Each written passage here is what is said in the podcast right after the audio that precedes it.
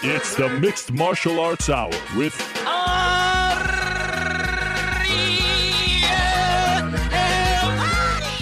The Mixed Martial Arts Hour back in your life on this Monday, January 26, 2015. Hello again, everyone. I'm Ariel Helwani inside our New York City studio.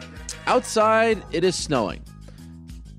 The smart people who work for all the news channels are saying that this is the blizzard of the century. It hasn't quite started. It's snowing right now, but uh, a lot of people are freaking out. In fact, I just read on Twitter that the governor of New York, Governor Cuomo, has just declared a state of emergency. Everyone is freaking out. They are closing the trains, shutting everything down. Everyone's going home. Everyone's running for safety. But guess what?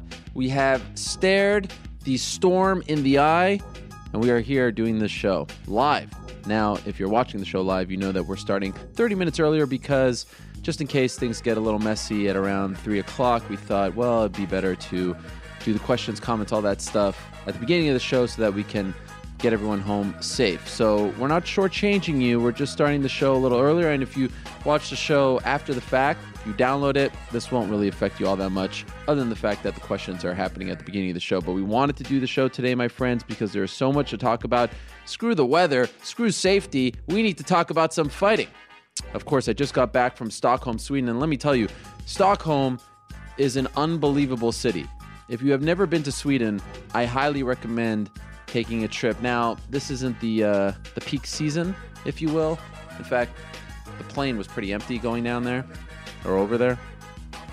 I hear the summertime's beautiful, but it was actually really beautiful mid-January. Other than the fact that the sun rises at 8:15 and sets at 3:45, I was trying to stay on New York time the whole time because the event was happening at 4 a.m. Uh, Sunday morning. So I would go to bed at like 6 a.m., which is really 12 a.m. Um, here in the United States, East Coast time. Wake up around 3:45 or so. On on Saturday, I didn't even see the sun. When I woke up, the sun was setting. It was very bizarre, but a very a very memorable evening or morning in uh, in Stockholm. Of course, once again, these Swedish fighters not doing too well. I believe since uh, since the last event in October, they're now 0 and 6 in Sweden, and none bigger, of course, than Alexander Gustafsson, who lost to Rumble Johnson, dominated, annihilated, obliterated by Rumble Johnson. In my opinion, that fight should have been stopped earlier. Marc Goddard gave uh, Alexander Gustafsson every opportunity to recover. Um, and I think he didn't want to be that guy to end the fight early in Sweden, uh, especially after what happened in the Dan Henderson fight in the co-main event. He gave him a lot of chances. By the end, you know, Gustafsson's head was flopping up and down. Of course, it was the right call, in my opinion. He took some unnecessary blows. But the big story, of course, is that Anthony Rumble Johnson is now the number one contender in the UFC light heavyweight division. He's going to fight John Jones next. He present, presents a whole new set of challenges for John Jones. Uh, it's going to be a lot of fun. He has a lot of power. He's a dangerous man. He's a scary man. And what he did to Alexander Gustafsson in front of almost 30,000 people, a lot of them from Sweden, you know, that, that event was the second biggest in UFC history, uh, the biggest outside of North America. Ticket sales coming from 44 different countries, but it was very important for Swedish MMA. In fact, you may have heard me talking about this on the Fox broadcast. How about that? Getting a little airtime on the Fox broadcast. That was a lot of fun with the fans. Did you see that? The sweeping camera all around. It was it was a career highlight for me, no doubt. Um, and they all went home kind of kind of shocked. It was a stunned silence in the air at the Tele2 Arena. Everyone very surprised, everyone very sad about Gustafsson. No one sadder than Gustafsson himself. So now it's Rumble Johnson versus John Jones next. Also, Gegard Mousasi picking up a big win over Dan Henderson. That was controversial. Ryan Bader getting over the hump, defeating Phil Davis, and on the main card, Sam Sicilia defeating Akira Corassani. Sweden is in the books. We're going to talk about it all show long, but also we have to talk about what's happening this Saturday. The train rolls along for the UFC. It never stops. And this completes one of the more interesting months in UFC history. These two men right over there. You see them facing off? Very rare that we actually have both guys fighting in the main event. Anderson Silva right over there, Nick Diaz right over there. This is a fight that was announced in around July or August of last year. When they said January 31st, that felt like an eternity. And now here we are, just days away from one of the more anticipated fights in recent UFC history. Two guys who have very passionate fan bases. Former UFC middleweight champion Anderson Silva, former Strikeforce welterweight champion Nick Diaz. Both guys coming off very long layoffs. At one point, we didn't know if they'd ever fight again, especially Anderson. It's amazing to think that, you know, a year and a month ago, this guy broke his leg in the most gruesome fashion possible. It was dangling. And we were on this show talking about him never fighting again potentially. Now here he is, five days away from fighting Nick Diaz. It's unbelievable. And it's a great card too. In fact, I think the the Fox Sports 1 prelims are more interesting on the whole than the main card fights. McMann, Tate, Lineker against Ian McCall, those are very important fights in their respective divisions. So a good night coming up in Las Vegas. We'll talk about that as well. Who's joining us on today's show? At 305, we're going to talk to Sara McMann, the aforementioned. Sara McMann has a very big fight against Miesha Tate. It's going down on the Fox Sports 1 prelims. Both of them big names in the UFC women's 135 pound division. Undefeated welterweight prospect Jake Matthews will be stopping by at around 245 Eastern Time, 6:45 a.m. Tuesday morning in Melbourne which is where he currently resides. And, and it's a very international show today. We've got a guy from Australia, we've got a guy from Sweden stopping by, and a young lady from Scotland. At 225, we'll be talking to Daniel Cormier. What's next for him? John Jones asking the public via Twitter. We'll talk to him about what happened in Sweden. He was there, of course, alongside Brian Stann, Jon Anik, the whole team. It was a lot of fun working with those guys until the wee hours of the morning. Uh, 205, we're going to talk to Makwan Amirkhani. This guy is an overnight sensation. People love watching him eat apples and plums. It's unbelievable. Defeated Andy Ogle in eight seconds. Mr. Finland, he calls himself. Uh, a very interesting character, a new face for the UFC, and the man knows how to sell himself. Looking forward to having him on the show for the first time. 145, we're going to talk to Joanne Calderwood. Uh, she, of course, from The Ultimate Fighter Season 20, won her UFC debut in December. UFC announcing on Friday that they are going to Scotland, her home country, in July. But I think she wants to fight before that. We'll talk to her about all of that. 125, we're going to talk to Thales Leites, who returns to action this Saturday against Tim Boetsch. He is on a roll, my friends. He was released from the UFC. Since then, uh, he's only lost once. He got back into the UFC year and a half ago, and he hasn't lost since has looked very good as of late. And then at one o'clock, we're going to talk to Dominick Cruz coming off of another knee surgery. Also talk to him about his teammates Phil Davis and Alexander Gustafsson losing on Saturday night, where they go from there, and uh, what's next for him, his recovery, and all that good stuff. Maybe even get his thoughts on Nick Diaz and Anderson Silva. He's such a great analyst. But as I mentioned, we're going to take your questions and comments, talk a little bit beforehand because we wanted to start the show early. Mr. New York Rick, how are you? Doing well. How about you? I'm doing great. I heard that you had a great night on Saturday. And by the way, you're very popular in Sweden.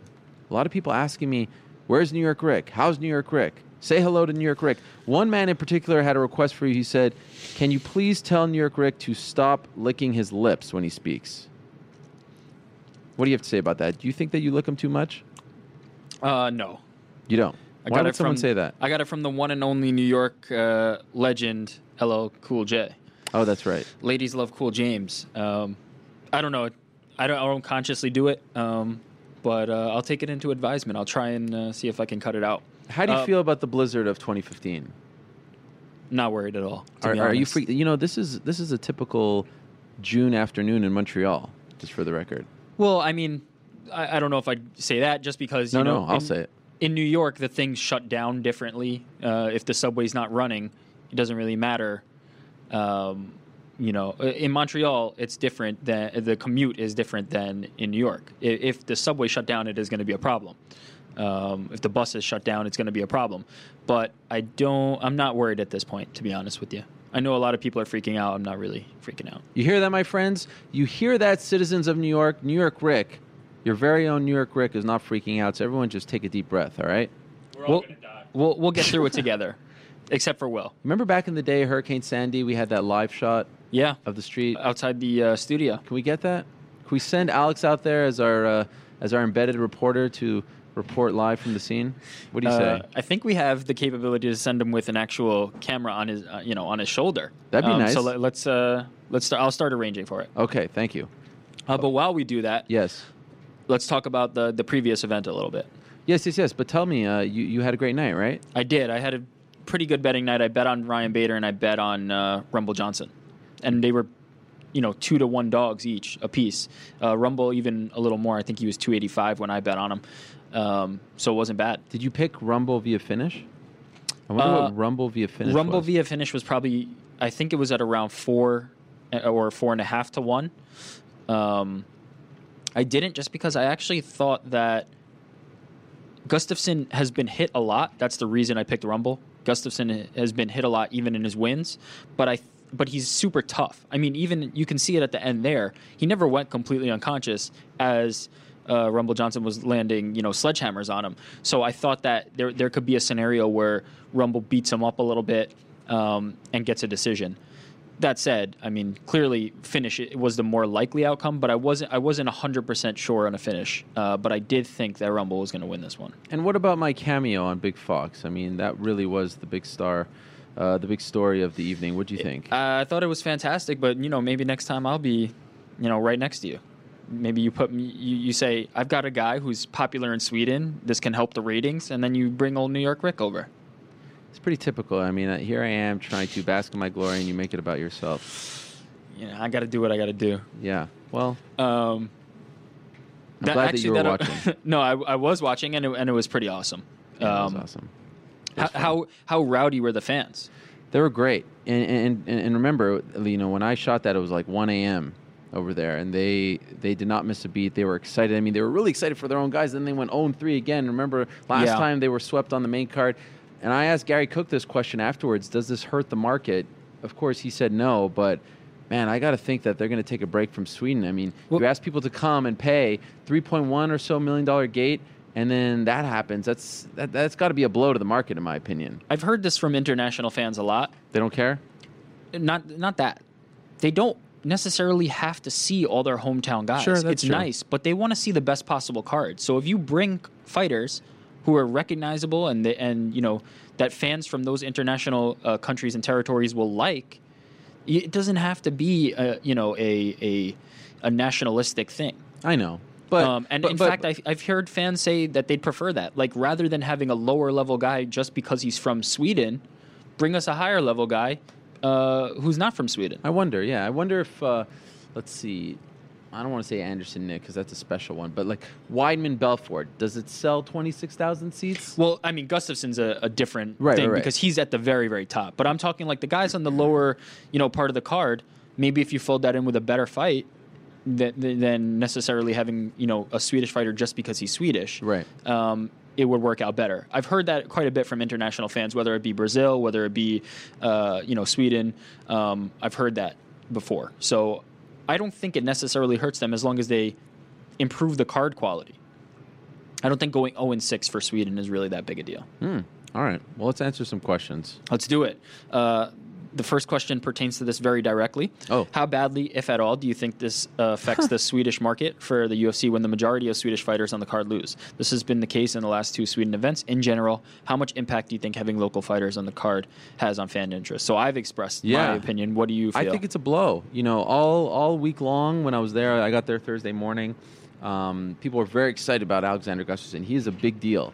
You know, I said on the Fox broadcast that he is the second coming of Ingemar Johansson. I said this was the biggest night for Swedish combat sports since June 26, 1959. That's when Ingemar Johansson knocked out Floyd Patterson to become the boxing heavyweight champion at Yankee Stadium. And that was no hyperbole. No one told me to say that. This was a huge deal for Swedish combat sports. Alexander Gustafsson is arguably the second most popular athlete in Sweden behind Zlatan Ibrahimovic, who's the soccer superstar. And as far as fighting is concerned, there's no great Swedish boxer right now. He is arguably the most famous fighter since Ingemar Johansson. If you don't know about Ingemar Johansson, he had three fights against against Patterson. He was a big underdog. Went to Yankee Stadium, knocked him out. They fought twice more, um, and he lost those. But but still, he was he was a gigantic superstar.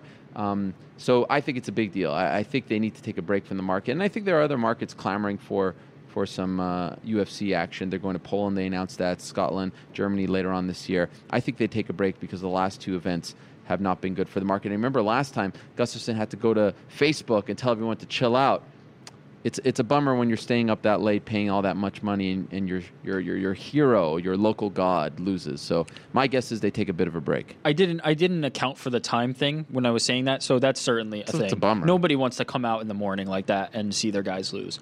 Um, so certainly, if they put it on at a regular time and filled it with a with a really s- solid card, I could I could see it doing the same uh, kind of gate as a, as a Gustafsson fight because I th- I think they're they're fans of the sport much more so than Yeah, yeah. uh, you know Very knowledgeable nation- fans yeah, there. Exactly. They, they really love it. I mean, it's it's it's so much fun to go to these uh, foreign markets for the first time, at least for me, and to see how knowledgeable they are about the sport. It's really cool.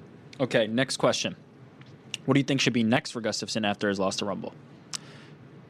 I lean towards DC, and I want to get his take on this later on. Um, I lean towards DC. I think that because both of them have lost, th- there are a few ways you can go. You can go maybe Gus Evans and then DC Bader, but to me, the fight that I want to see the most is Gus DC. That I mean, that could have been a title fight if obviously they both won their last fights. Um, I think that's once again, you know, given the state of the light heavyweight division, that's very much a number one contender fight.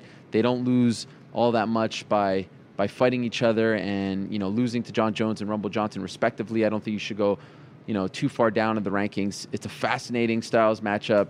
It's a high profile fight. That's the one I want to see. What do you think? I'm on the same page. I mean, there's nothing else to be said.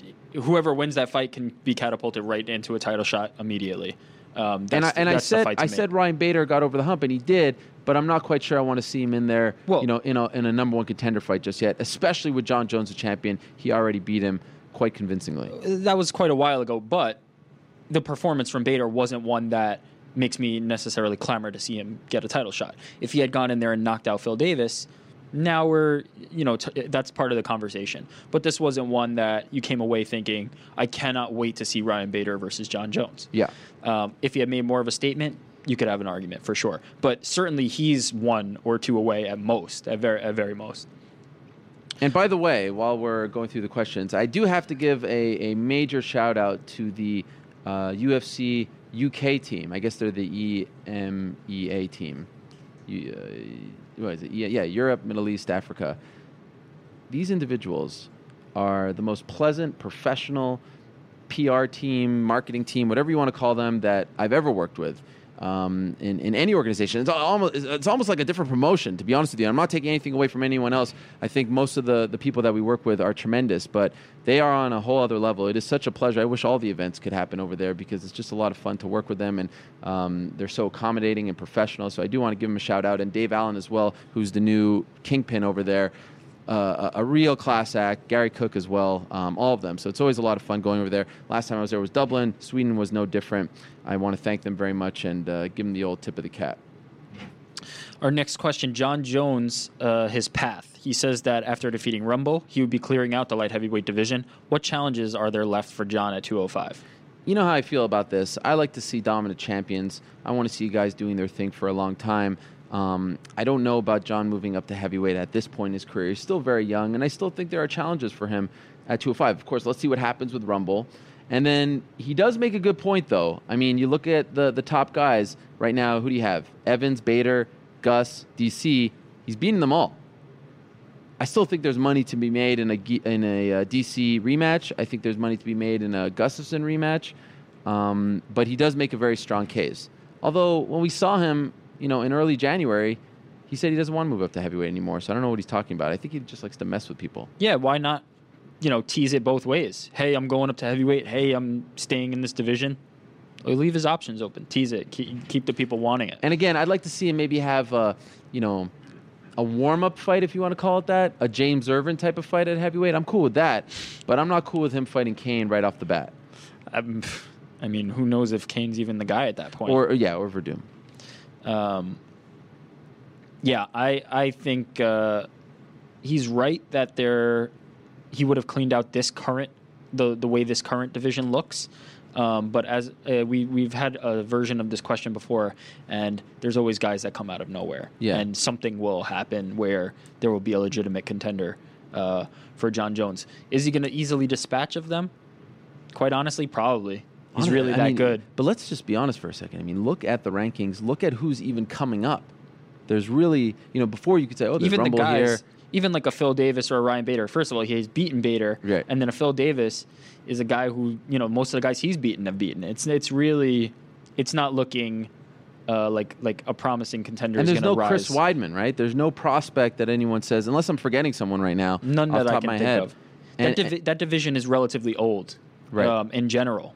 Old and if you look at the other divisions uh, in the other organizations like if you look at 205 and bellator world series of fighting there's not much there right now for him Yeah, Maybe It's- Liam it's McGeary? Great names, but you know nobody who's Right. who's one of these guys who's going to be able to put it together and build on something. They're more of established guys. Okay, next question. Ryan Bader. With his win over Phil Davis, should he be matched up with Rashad Evans next? Both men are coming off wins and similarly ranked. i like it I think these are the two no-brainers: is Cormier, Gustafsson, Bader, uh, Evans. Right? i heard and i haven't confirmed this yet that evans is going to take a little more time off just to be 100% perhaps he was rushing his return a little bit against glover they were supposed to fight february 22nd in brazil i'd like to see him wait until he's 100% no rush at this point but if he is ready to go bader coming off that win i think that's a really tough fight for for ryan bader and a good reintroduction for rashad evans i, I- I think that makes all the sense in the world Got to be. Okay, here these next two are tied a little bit, so I'll read them together.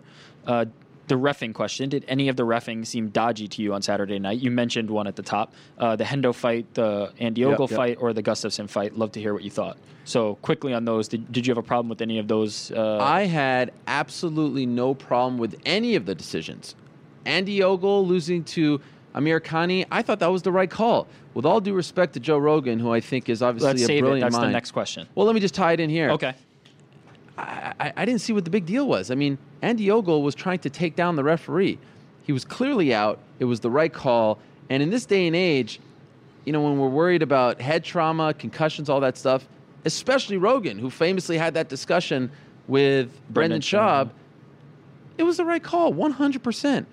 Henderson fight, right call, in my opinion. He's taken a lot of shots, and even if you ignore everything he's been through leading up to this point, he was out there for a brief second. He was out. It was the right call. And then the Gustafsson fight, my issue with that was, of course, it went a little too long. Now, Yeah. I, now here's the thing: you can't. To me, it was clear, and I have a lot of respect for Marc Goddard, but it was clear that he was taking into account the setting, the situation, the fighters involved. If that was the first fight of the night, if that was Chris Beal versus Neil Seery, I, I, feel pretty confident saying it would have ended earlier. But you can't, when you're a referee, in my opinion, look at a situation and say, all right, this is Sweden, this is the main event, this is Gustafsson, I'm going to give him the benefit of the doubt. I don't like that. I think all fights should be refed equally. I thought that went too long. I thought if it went too long, not by much, because Goddard made it clear, Alex, you need to get out of this position. And you know what? He got out of the positions. It wasn't like he wasn't moving. There's guys who completely turtle up and just continue to take punches.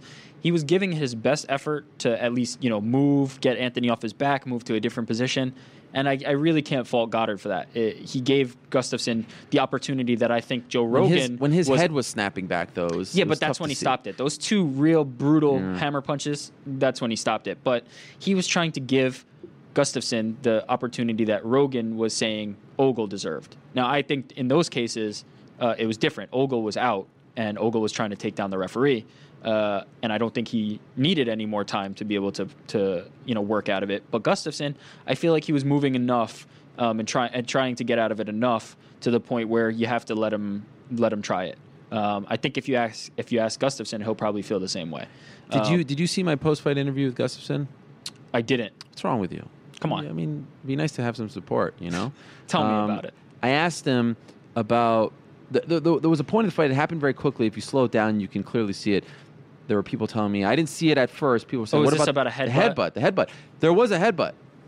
Uh, that that's how he actually was knocked down at the beginning of the, the the entire flurry. There was a headbutt, and it's pretty clear if you slow it down. Now, again, not taking anything away from from uh, from Anthony Johnson. I think it was obviously accidental, but there was a headbutt, and, and and that clearly was the beginning of the end, in my opinion.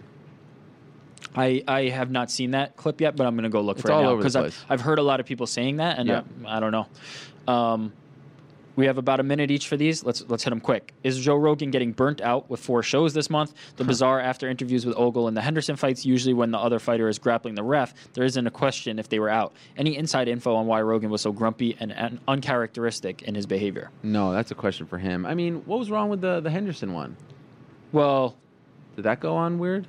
I think he in that one. He was arguing for it not to be stopped, whereas most people thought it should have been stopped. So he felt the same about Ogle and Hendo. He thought it was premature. Or, or maybe he felt it was good. I don't remember exactly. I remember thinking there was something weird there. I saw him right after when we, we interviewed Garry Cook. You didn't see it, of course, but we no, I did. I actually did. Oh, you saw that one? That one Oh. was on the end of the the broadcast, so I did see that one. It was. yeah, It was on Big Fox. yeah. No, it wasn't. They ran. Uh, I I could be completely making this up, but I believe it ran until, No, no. or maybe I, would've was heard watching that. the post fight show. But Yeah, either yeah. way, I did see I did see that one with Garry Cook. When we were cage side, Yeah, right in front of the cage. did they open my mic a little too early? I don't know. Someone said that because when we were Why? standing What'd you there, say? well, we were looking at the screen and Garry was there, and I've never really done an interview like that. And I was like, "Hey, Garry, look at us. We look Oh. pretty good on TV." And then one person tweeted me that they heard that. Thank God I didn't say anything worse. No, I don't know. I I didn't uh, pick up on that. Anyway, um, I saw Rogan because we were standing in his spot that he usually stands in with, with Mike Goldberg, and he seemed to be fine. So I don't know. I mean, he has his opinion. That's why they pay him. You know, you don't always have to agree with the guy. He's the analyst, and he's going to weigh in, and, and he should weigh in. I'd rather that than someone who is just on the fence the whole the- time.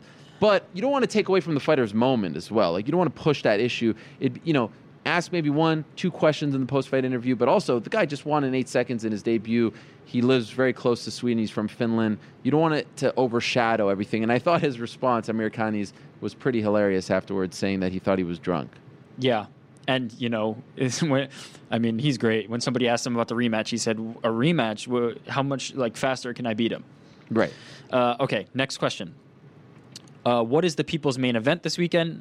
Uh, as much as I am a huge fan of Anderson, for some reason I'm leaning toward uh, Kelvin Gastelum and Tyron Woodley as the people's main event. You know, sometimes, as I've mentioned before, the people's main event is the real main. It has to be. What? This is Anderson Silva, Nick Diaz. Are you crazy? You disagree? You disagree? Really? You're not interested in Anderson Nick? We'll get. How about how about this? We'll jump to the next question. Okay. Do you think Anderson versus Diaz will be competitive? And I have an answer for that. Okay, go. I don't. Oh, but still, it's still Anderson and Nick. Is it? What do you mean, is it? I don't think it's going to be a competitive fight.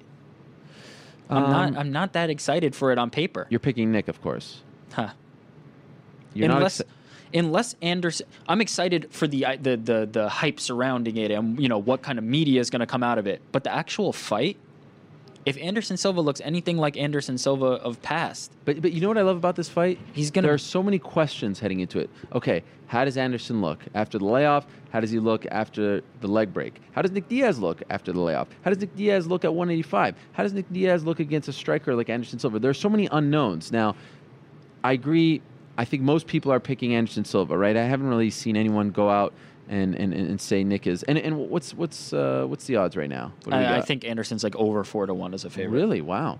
It Um, makes it makes perfect sense. Nick Diaz's style is not the style to beat Anderson Silva. But if I ask you which fight are you most looking forward to, if you have to buy this pay per view, what's it all about? It's Anderson Nick.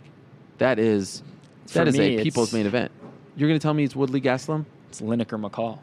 Really? Yeah, that's the fight I'm looking forward to the most. To be honest with you, Great fight. Hopefully It's a it happens fantastic this time. fight. All right.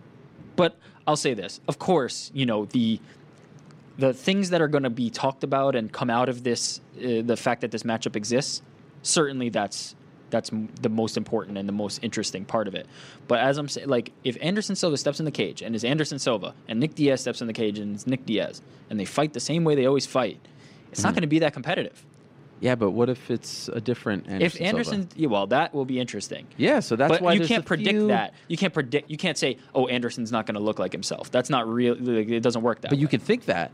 It may be possible. I That's wouldn't why. bet. I wouldn't bank on it. I wouldn't personally bet anything on that.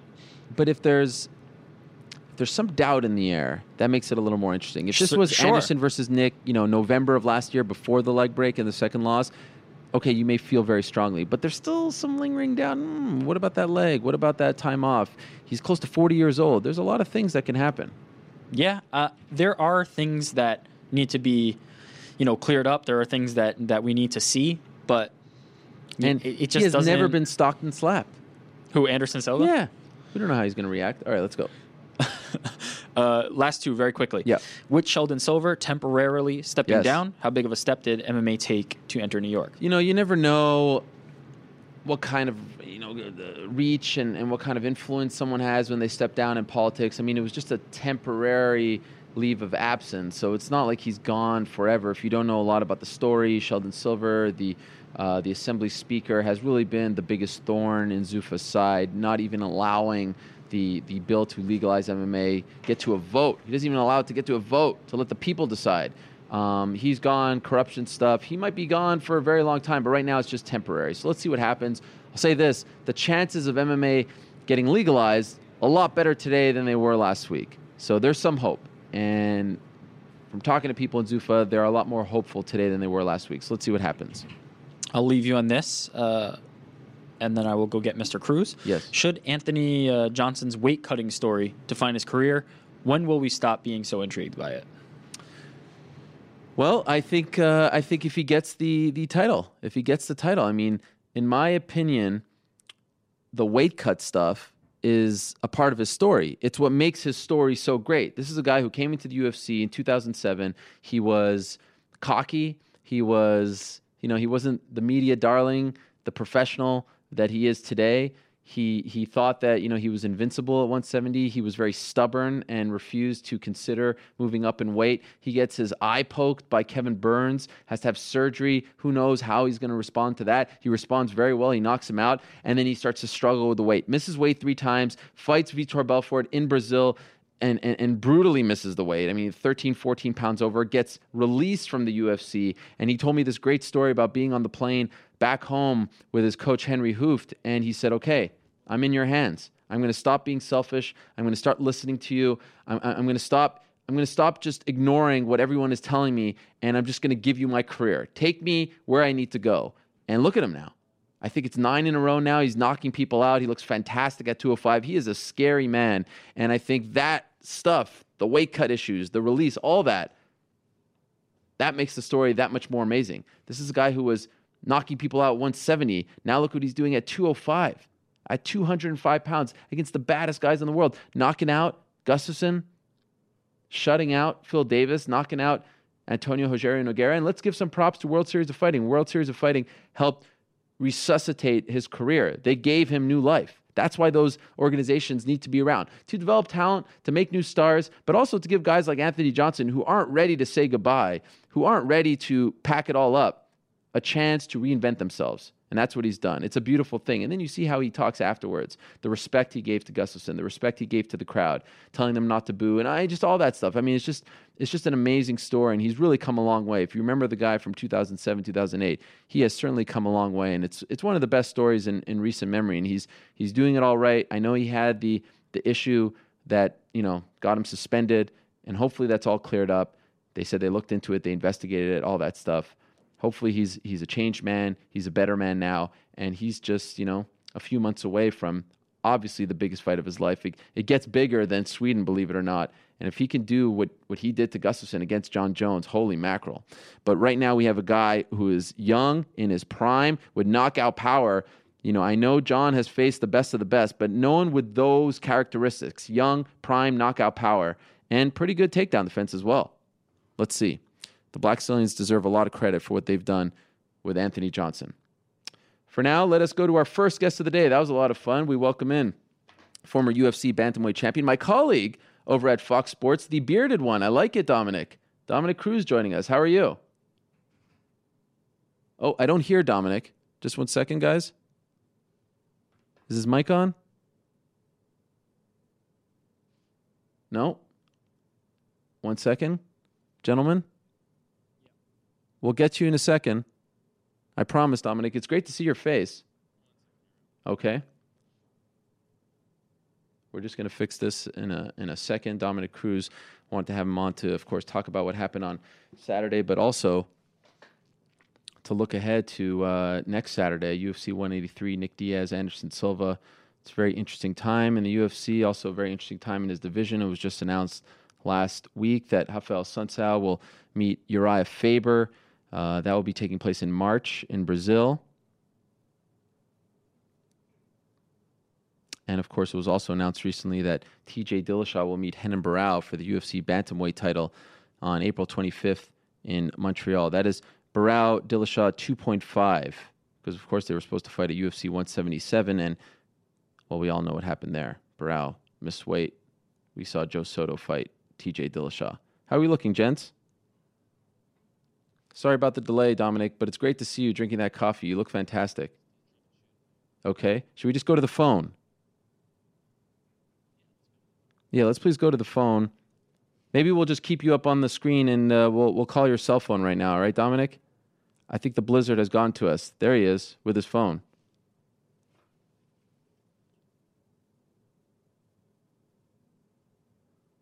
We'll get him in a second. After Dominick, we're going to be talking to Thales Leites, another guy who has really turned around his career. You got to love stories like that. Guys going out, getting cut, and not giving up on their dream, fighting their way back, and then doing great things on the biggest stage possible. Eric, are you calling Dominick? All right, I see him talking on the phone right now. Dominick, are you there? What's going on, man? Hey, it's great to see you. Sorry about that. I'm not sure what happened. We're we're in the midst of a blizzard here, so perhaps the uh, the weather is affecting us. But if you could just turn down the volume on your computer, because I think we're getting some feedback there. There you go. Is that better? Okay, cool. Yes, that is perfect. Uh, thank you very much for joining us. Um, first things first, before we get into all the analyst stuff, let's put the fighter hat on for a second. I know you underwent surgery last week. How did it go? Went well. Um, I've you know obviously done this more times than I'd like, but um, I've become pretty used to the the sequence of events that take place. Right now, I'm in a machine that kind of bends my leg, and I get to move it 10 degrees every day and um, I'm on 80 degrees today. I get to go to 90 degrees tomorrow. Then I go see the doctor on Thursday, and then rehab starts. So I'm right on track. Every uh, surgery was very successful, and I'm feeling um, absolutely optimistic. That is great. Great to hear. Uh, did you go to the, the doctor in LA that you know GSP went to, Conor McGregor went to, or do you have your own guy? I don't know who Conor McGregor went to. I know GSP went to a guy named ElAttrache and that's exactly who I went to. The first time I did, I went with a different doctor. This time, um, I used a, uh, the chief of um, staff over there, the, the the head doctor of the entire clinic. The guy's a beast. He knows everything. So, and um, I trust his what he does. And then now for this surgery, something that I did for my own uh, well-being was I made it so that my physical therapist, my doctor, and every physical therapist I have now are all talking, all in communication, and all on the same page. That was something that never took place in my first two surgeries. And that, to my, in my opinion, is one of the hardest things to do because doctors separate themselves so much from recovery that um, it just becomes you and the therapist. But I was able to get my therapist, Gavin MacMillan, in there with ElAttrache to watch the surgery. Wow. They're on the same page with what I need to be doing to get to get um, back in there. And uh, everybody's been very helpful in making sure that this surgery is completely successful at the highest level the very first time around instead of it failing like the first time. And I've definitely um, made sure that everything was, you know, all my I's were dotted and my T's are crossed on this surgery to, to get back in there as soon as possible. You know, I saw you, uh, it was, I think, UFC 181, I believe. Was it 181? No, it was 182. Um, it was uh, DC Jones, right? When you were in uh, Las Vegas working for Fox, and I was just blown away by your demeanor. I mean, of course, you were going through a lot, but you, you, you're you're so positive and you're in such great spirits. And I see you right now after the surgery, and I saw you tweeting about it and all that. Um, I mean, you hate to compare one you know injury to the next, but do you feel like those situations helped you deal with this better? I mean, were you not this way the other times? You're you're more of a veteran at this stuff, and that's allowing you to put on a, a happy face and just move forward. The truth is this, Ariel, and I said it. I don't know if any if anybody listened to my interviews or actually heard the words that I was saying. I try to say exactly how I am and where I'm at, and be real with it every time I talk. Um, and something I said in all my interviews in the past were how much I found myself over that time where I was just sitting idle and had nothing to do. I literally had to find out who I am and who I was outside of fighting. I, I legitimately had to rebuild my persona because all I knew of myself up to that point, I was young when I first hurt my knee. I was only 26, and um, I had four world titles, and that's all I knew of myself was being a world champion and becoming the best fighter on the earth.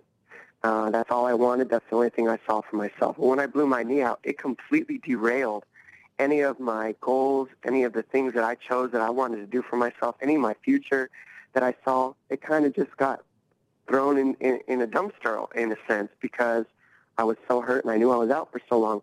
Dealing with that kind of depression, dealing with that kind of, you know, low, um, it really taught me how to deal with ultimate lows and how what I need to do to get through it. And 100% going through those first two surgeries that I've gone through has absolutely equipped me for this third one um, and uh, given me a different mindset as to what I need to do to get through it strategically and perfectly to come back just as strong as I did before. It's amazing. Uh, did they give you a timeline? Is it going to be your typical, you know, 11 or so months or perhaps shorter, longer? I mean, do you have any kind of timeline? I'm looking probably about nine months. Wow. Um, yeah, a typical ACL surgery is six to nine months uh, minimum. And, you know, I, I'm just going to say nine months just because that's what the doctors say. Um, that can be later or that can be a little bit sooner. There's no way that it'll be any faster than six months, um, legitimately, because the, the blood flow that needs to be um, reassembled in that tendon, being my ACL, it takes a minimum of six months for it to be at its maximum um, blood supply going to that tendon so that it's at full strength. Wow. And at six months, it will be there, and then the training starts. Uh, building the muscle back, getting the atrophy um, back to, to full form to where it's not a little skinny peg leg anymore. It's a regular leg that I can uh, do some damage with. You know what my theory is? I think you become a better fighter because now you have two bionic knees. I mean, now no one can stop you, right? Yeah, that's a nice thought, Ariel. You know, I wish it really worked that way in this world. But I will say this. Um, I basically do have two brand new knees. And people might not look at it that way. You know, I see the tweets and stuff. It's hilarious to me because I've gone through this so much. I was, Right. I'm ready for the Dominick's done. His Yes. knees are his knees are like paper. He's never gonna make it. Hang up your gloves. You know what's shocking to me is when I get tweets from people that tell me, um, you know, what's the point, Dominick? Um, I think it's time to hang him up. You can't do it. It's like, why do people? It, it shocks me how people will go out of their way to tweet Yeah. me how I can't do something. It's that horrible. shocks me more than anything. It doesn't bother me. It just like people are literally going out of their way who don't know me on a personal level to go onto their Twitter account and tell me you can't do it. Your knees are too thin. You won't be able to. You won't be back. It's like you It's really disgusting. needed to do that for yourself to feel better for your day-to-day guy. It's disgusting. That's how I feel when I see that stuff. It's what do you so do? Do you block them or you laugh? What do you do? Um, I laugh. Uh, depending on the um, how deep they go into it, I laugh. Some, usually, if it's too negative, if it's one negative thing, I'll usually just block them because even if they follow me, I don't want negative words spoken to me. You know, I don't even I don't have room for that. I got too much to do, and uh, too big of a mountain to climb to have somebody telling me every step of the way that I can't do something. So I just block them. That's a beautiful thing of Twitter. Yes, it is a beautiful thing, and I do it quite often myself. Um, all right, let's let's uh, let's take off the fighter hat now, and again, wish you the very best. And I'm so I'm blown away by how you handle all of this. It- It's really commendable, and I think a lot of people should look to you when dealing with situations like this. As athletes, had how to move forward. You do a fantastic job of that. So you know, my my my my utmost respect to you on all of this. Um, you were watching on Saturday. I know you were you were tweeting about it. Uh, a tough night for your team. In fact, I saw your head coach Eric Del Fierro at the uh, airport um, Sunday morning. He was obviously very down. It's a long trip to make from Chula Vista, California, all the way to Sweden, and, and have the night go that way. Let's talk about Phil Davis first. Did you think he did enough to win that fight? I thought he, I thought he looked like Phil Davis. You know, I thought he went out there, pushed the takedowns when he needed to, looked to throw some big strikes and land, but um, he looked like Phil. And we knew that Bader was going to be a tough test because the wrestling was going to kind of nullify everything. But in my opinion, Phil did do enough to win that fight. But that's that's that's here, you know, nor there anymore. The decision has been made, and nobody can overturn it or change it. Um, in my opinion, the difference in that fight was, you know, 10 shots to nothing. Now, regardless of whether Bader uh, stuffed the shots or not, if you, I mean, this isn't a wrestling match, but wrestling rules do kind of have to be a little added to an MMA match. And if anybody in wrestling shoots 10 plus shots and the other guy shoots zero, that's an automatic stall call and points are awarded to the other person, you know? Mhm. It's just so much. Phil was putting up, putting forth so much offense, so much energy, throwing a lot of punches at the same time. I think that Bader landed more of the effective boxing strikes, I think uh, Phil kept a higher offensive pace and also landed a takedown. And um, you know, I think he did enough to win, but it doesn't matter anymore. when you say it looked like Phil Davis, I think that's a very interesting thing to uh, to hear from you because the the the consensus seems to be that he hasn't evolved enough. Like you know, you know what you're going to get from him. You know, you look at a guy like Alexander Gustafsson, how he was before he went to Alliance and afterwards, totally different fighter. What he does on his feet, his takedown defense, his takedowns as well. In your opinion, is, is Phil doing enough to evolve as a fighter, or have we seen his his ceiling at this point? I think Phil is evolving. I think that people are watching the wrong things that Phil's evolving at. People aren't. People kind of don't give Phil credit for the things that he's actually evolving at. And what I mean by that is striking defense is a huge thing. Um, it's it's it's very important. It's actually something that's very under underseen in mixed martial arts, in my opinion. is good striking defense. Phil has some of the best striking defense in, in, in the in the division. He hardly gets hit. He takes very little damage, and he knows how to wrestle and shoot at the right times. So what Phil is evolving at is actually his striking defense, not taking damage. And the reason why people don't give it a lot of credit is because his offense does need to evolve a little bit more. The problem, um, in my opinion, from watching on the outside looking in with, excuse me, with Phil's fights, is the fact that he doesn't make people respect his offense quite enough. Hmm. So guys are able to just stalk and stalk and stalk because he doesn't quite just sit down on some of those big punches that he absolutely could. Um, Phil's still evolving in that sense with his offensive output, um, and I do believe 100% that it will come to him. Um, it's just, you know, he, he really hasn't been in the sport this long. Hmm. Phil was forced to go from a high-level wrestler straight into the highest level of the sport, almost competing for the title right away after what he's been in the sport maybe four or five years. Mm-hmm. I've been in the sport 11 plus years, and that gives me a lot of time for adjustments. Phil, when when you do what Phil did, where you come from a high level wrestling and you go straight in against um, the best fighters in the world, it makes your defense very good, and it makes you learn how to not be finished. And then the offensive part and the finishes, those come later, generally speaking. And that's something I think Phil is going to continue to piece together in his offense with his time in this sport, and he's going to be hard to deal with. Would you like to see him be more aggressive, or does that, as far as a striker is concerned, or does that all come together with what you were just talking about? It does all come together with what Yeah. I was just talking about, Ariel, and I would like to see Phil be a little bit more aggressive with his strikes. And what I mean by that is you have to, in a, in a fight, let's say Phil's goal was just to get a takedown. Let's just say that. If you're fighting somebody and you know you want that takedown, the first step to getting that takedown is you have to force the, the, your opponent to have some respect for your striking. The fight starts on your feet, throwing punches. So if that guy doesn't doesn't respect any of your power, doesn't respect doesn't respect your ability to possibly hurt him, cut him, or finish him with strikes, Mm-hmm. then he's it's a lot easier to stuff the takedowns if you're not worried about the punches doing damage. Now, if you really hurt somebody striking, you're hitting with long combinations, you tag their legs up, you you cut them, you really hurt them and get the gain the respect early in that round. Now they have to focus on your striking, and they can't think about only your wrestling shots coming at you.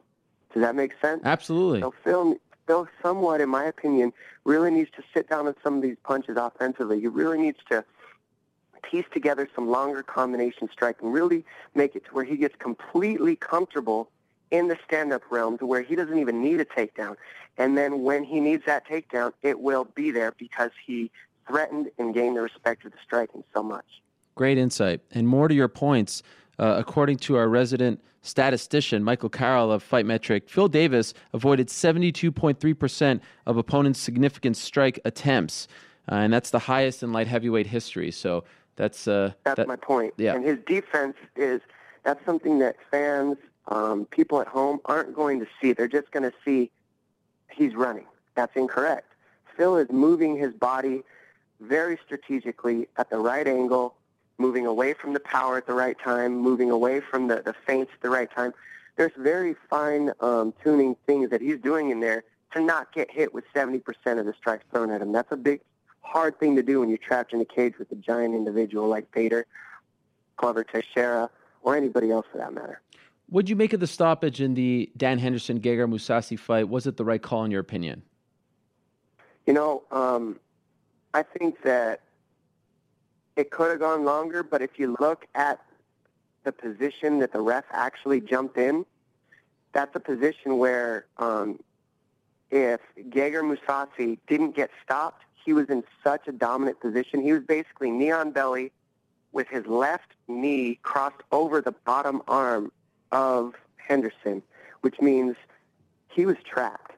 He was eating at least three or four more super tough, hard punches from Mousasi before he got up from that cage and was able to threaten a takedown at all, and he was already rocked. So in my opinion, if the ref wouldn't have jumped in, he wouldn't have had, he wouldn't have been able, uh, Henderson wouldn't have been able to even like put Mousasi on his back at the very end of the round the way he hmm. did. He would have just eaten a bunch of punches and been out a lot dirtier than he was. So I think the ref did make a good stoppage in that. Would you like to see Dan Henderson continue fighting? I love watching Dan Henderson fighting. I think that it would be great to have him around it because being a fighter myself and having people say the things that they've said to me, I understand where Henderson's at. Yep. In the sense that people are telling him maybe you should stop, you're not looking as good as you used to, this and that. I think Dan Henderson can still beat anybody in the top 20 of the division on any given day. Maybe don't put him against the top 10 guys. I think this guy loves to fight. I think it's in his heart and his soul and his mind that that's what he loves to do. It's what he enjoys. Why would you deprive somebody of that if that's what they enjoy doing and you're healthy enough to do it? Um, that's Dan Henderson's choice, and I think on any given time he can still take out you know anybody in the top 20. Not necessarily, maybe not. Maybe he's not in the top five guys anymore. Maybe even not the top 15, possibly. I don't know. But put him against the top 20 guy and see how he does, and then go from there. Let's talk about the big shocker, Rumble Johnson coming to Sweden, finishing Gustafsson in the first round. Some major shots Gustafsson took, uh, uh, especially later on. What did you think Gustafsson did wrong in that fight? What, what, what do you think he should have done and, and didn't do in that fight? You know, that's a hard fight. That's one of those first round knockout things. Yeah. When you're 205 pounds and a guy hits you, you go down or you don't. That's a game of everybody in a fight gets punched. Every single person in a fight gets punched. And I tell this to all the guys that I coach. I say, this is a game of numbers. Um, you never are 100% going to go in there and win. But all you can, I tell my guys this all the time, all you can do is bring down the chances of you getting finished, hurt, or losing. All you can do is make it like 30-60 and give yourself the 60% chance and your opponent the 30% chance of winning. And the way you do that is make sure you're in top shape, you never get tired, your defense is good, you're hard to finish, you're durable, and you move your feet a lot. There's all these things that make it harder for you to finish that. Mostly cardio brings your percentages and your chances up. Alexander Gustafsson was in top shape. He was ready for this fight. He got caught in the first round against Rumble, who hits like a train. Um, he threw a push kick up the middle, and when you throw that push kick up in the middle, the only thing I don't like about it is when your foot comes down, your head always comes back down on the center line. Hmm. It doesn't matter what you do. Hmm. When your foot comes up the middle and you bring the foot down, not only are you stationary, but your head has to come down on the center line, and that allows counters. And that's what happened with Alex. He threw a push kick up the middle, which is actually a very effective kick for him, and it works very often, but it kept him stationary for just long enough for Rumble to catch the foot and throw a power overhand right and clip him. He got caught. He tried to tough it out. Couldn't do it. Anthony kept the pressure because it was so early and wasn't tired enough, and he was able to get the finish. I think if they fought um, best out of three, I still take Alex. I really Wow. do. But I think that I, I do think that Rumble is a beast, and he's hard to deal with, and I give him nothing but respect for the win because he's earned every step forward he's taken. He didn't get no easy ride up to the top. He fought Phil Davis and Alexander Gustafsson, and that's after a bunch of his own trials and tribulations before those issues. So Yep. um, my hat is off to that guy, man. He's shown a lot of composure, a lot of mental strength, and uh, a lot of positivity, actually, with all the circumstances that have been run by him. Reminds me a lot of you. Do you give him a shot against Jon Jones? I give him a good shot against Jon Jones. I do. Um, the reason is he's so powerful that I think that um, he has a good case with moving forward and being able to withstand some of the striking power of Jones. You know, you watch the guys that Jones fights, and he keeps them so far out, and he's so rangy, and he does damage with those punches. Guys can't come forward. I think Rumble is powerful enough that Jon Jones has to respect the punches, similar to what I was exp- explaining Phil need, needed to do early in this fight with Rumble and uh, everybody else, and Bader also. Rumble has to go in there and force Jon Jones to respect him immediately. And as long as he does that in the first, second rounds, I think he has a good fight coming up. And as fans, we've got a super fight coming. Let me ask you three quick predictions and then we'll let you go. And we really appreciate the time. I'm sure your hand is a little tired holding the phone. So thanks a lot for that. Uh, we're making you work here. Uh, Anderson Silva, Nick Diaz this Saturday, Las Vegas, UFC 183. Who's your pick? I'm going with uh, Anderson Silva. Okay. And the reason I'm going with Yep. Silva is he has more tools. To uh, his, his he's got kicks, elbows, knees. Um, he's just as uh, fluent on the ground as Diaz, from what we've seen for Yep. the most part, or maybe not as fluent, but at least as offensive on the ground. And that kind of makes it a, a, a good matchup for Diaz and Silva both. Um, but more more more Silva because Silva's seen so many different styles that if you really look at what Diaz brings to the table, it's boxing with jiu-jitsu off his back. That being said, that's nothing that Anderson Silva hasn't seen before at the highest level. So there's nothing that uh, he can really shock Anderson Silva with. And if you look at it the other way around, Anderson Silva has everything he needs to shock Diaz. Hmm. And I'm sure for you, Anderson, another inspirational story coming back from his injury and now fighting once again on the biggest stage possible. Faber or Assunção, who's your pick? Uh, you know, I actually like a Sun Sal in this Oh, one. yes, I, I love do. it. I do. I like a Sunsal in this rematch, and I'll tell you why. Assunção has made changes in his game. This goes back to people evolving. You look at what Assunção's done to get on this streak. He's made um, legitimate, strong, working changes to his fight game. He's hard to take down. Uh, he doesn't. He doesn't accept the takedowns the way he would earlier in his career in the WEC.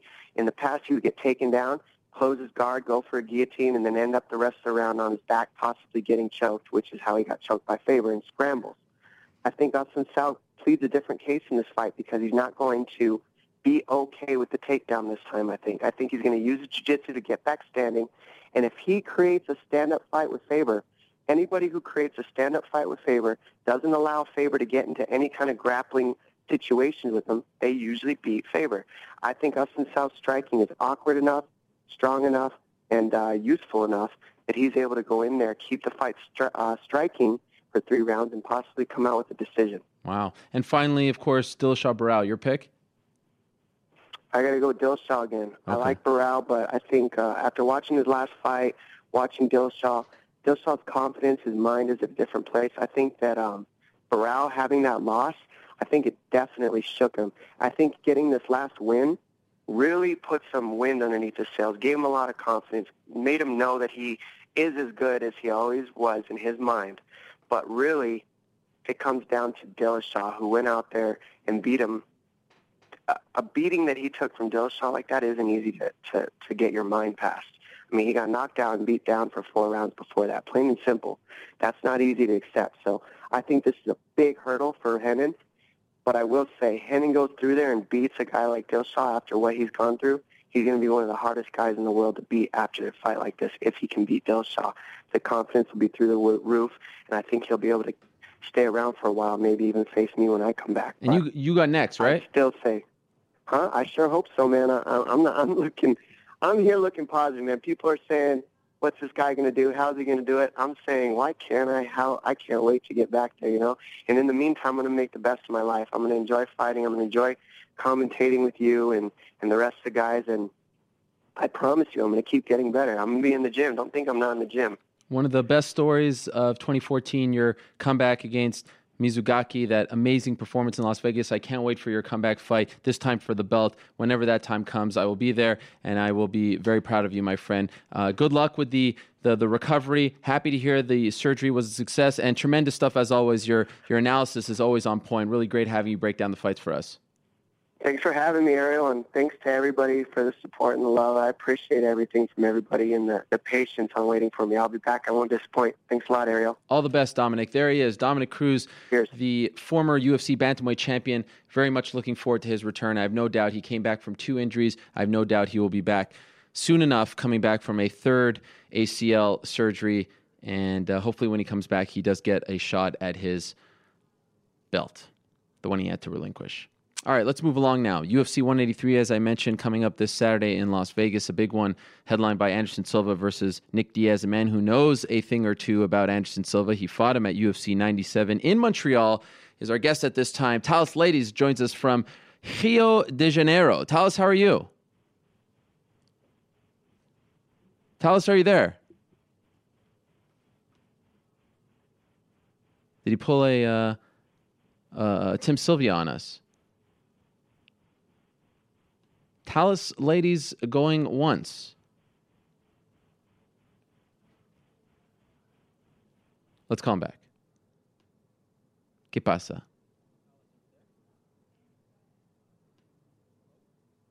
He didn't want to hear our breakdown.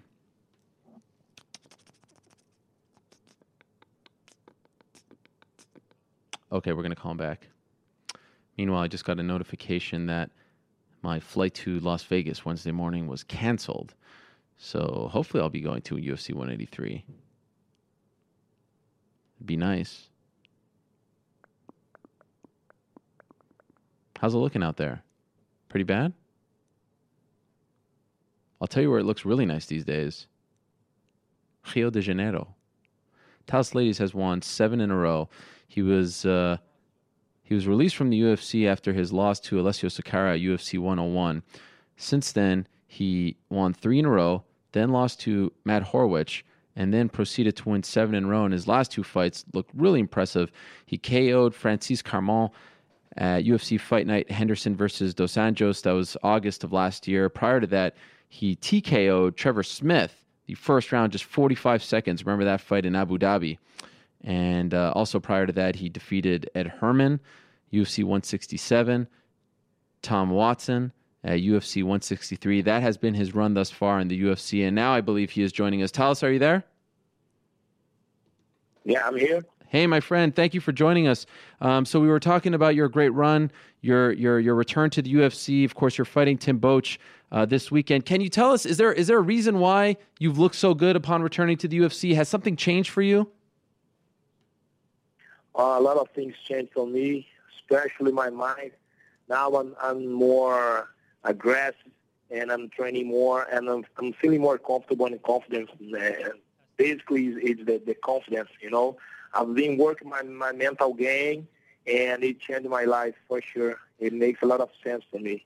So when when you were in the UFC for the first time, you weren't confident in your abilities. Oh, I was. I was confident, but when I start to to do the BJJ mental coach, uh, it's a program with my friend uh, just at, at, the, at the beginning he was just doing it the jiu-jitsu guys and then we start to work it made it, it makes a lot of uh, difference for me because I, I, uh, I've been working with my mind different and now I'm thinking thing and it changed for me a lot of course I've been training too doing all my stuff uh, as the same or more, you know, more professional. But when I changed my life and I started to think positive for everything, and believe in me, every time it changed. Did someone help you change? Did someone help you start thinking more positive, have more confidence in you? Yeah, it's my friend Gustavo Dantas who has the BJJ Mental Coach program. He lives in Arizona. He's the Brazilian guy, and he teaches jiu-jitsu class there. And he will be my corner. He, he's always my corner. And since my my return in UFC, he's always in my corner. Do you remember what the feeling was like after UFC 101 when you were cut from the UFC? Uh, you know, you, you you had lost a couple fights. Um, you you weren't obviously performing to the level that you expect of yourself, and now you have to go back and work your way up. You have to go on the regional circuit, so to speak. Do you remember how you felt when you got the news after the Sakara fight, split decision, somewhat controversial, that you were no longer employed by the UFC? Uh, yeah, it was was controversial, but it is what it is. Yeah, uh, there's no no things to say. I had to do my my work way better than I did. You know, I lost. Uh, I let the judge's hands. They did a big mistake, and it happens. It makes me, you know, everything happens for some some reason, and wasn't different with me. I was out of the UFC, but the life continues. I was I still fighting in another shows and after this one year, I had uh, knee problems. Uh, I had the surgery in my left knee, and then I was coming recovering, and I had another surgery in my right knee. And you know, it it, it makes me stronger. It should be, it should it should uh, bring me down, but you know, I was, you know, I put in my mind it, it, it have to change something in my life. It, it have to bring me more uh, healthy uh, physically, you know, and mentally, spiritually, and all these things. And you know, uh, your your mind is your your brain is control your body. And when I start to to think like this, you know, and everything changed for me, and I had, you know, that that situation was was uh, very bad for, of course, all the fighters. So it's a it's a it's a nightmare for all the fighters that injury. It happens with me, but it passed now, and now I'm I'm hundred percent. Did you think you would get another chance though? Were you confident that if you won a few fights, you would get a second shot in the UFC? Yeah, why not? Why not? I've been working on it. Yeah, but step by step. My next my next step is the real tough fighter. You know, uh, real tough challenge, and all my, my focus is on Team Bolt now. Yeah, and we'll get to that in a second. Um, I heard a story, and I want I want to see if it's correct and if you can tell it to us that it was in fact your teammate Jose Aldo who helped get you back into the UFC. Is that true? Yeah, that's true. We were we were having a negotiation, and we just was you know waiting for that one okay, and then I was talking to him and said no I'm gonna I'm gonna try help you, you know, to try to finish show as me in Rio. And then he he sent some emails and it was it was okay. That's amazing. What a good friend. Yeah, we are we are close friends since a long time. Since we, since when he comes to to Manaus, Rio de Janeiro, when we we always training together. We are close friends, not only at the gym. Uh, have you talked to him about Conor McGregor? I thought that his uh, his demeanor and the way he acted when Conor jumped over the cage and went face to face, he he really came across like a, a real champion, a class act. Have you talked to him about his trip to Boston and what he thought of all of that? Uh, to be honest, it is good to the sport and to the show because McGregor is a great fighter. He deserves the title shot, but you know, and he he brings the the eyes of uh, many people who maybe maybe uh, didn't like the, the the, the UFC and MMA, and now they are they have all the attention because that that you know that trust talk and that that things. It is good. It is good to the show. It is good to everybody. Uh, most of the uh, a lot of people want to see that fight, but just a message to McGregor. He's a good fighter. He deserves that. Aldo he Aldo will kick his ass definitely. Aldo will kick his legs stronger and then and he he won't walk for one week. I can tell you this for sure. Uh, have you, will knock him out. You think he'll knock him out? Yeah. Have you ever seen him so fired up before a fight? Like, has he ever felt this way about an opponent? I'm sorry, I didn't hear. Have you ever seen him so uh, excited for a fight to, to shut someone up? You know, it seems like yes, he's he's smiling and he's calling him the Joker, but deep down, you get the impression that he really wants to beat him up. Have you ever seen him like this before? Who you mean, Aldo? Yeah. No, he's he's every time he focused on his next opponent. Doesn't matter. His his mind is is excellent. He's hundred percent every time. Doesn't matter what happened. He's every time focused one hundred percent. And I, I, you know, I when I see him, I, I try bring him, uh, like his style to my to my life too. His his mind is really strong. Doesn't matter what happens, he's every time thinking positive, focus, and he always believes in his victory. It won't be different. You know, every time the same. Aldo has a when he has a challenge, he put all his mind on that situation, on that challenger, and he beat that guy. Doesn't matter. It's tough, tough fighters for sure.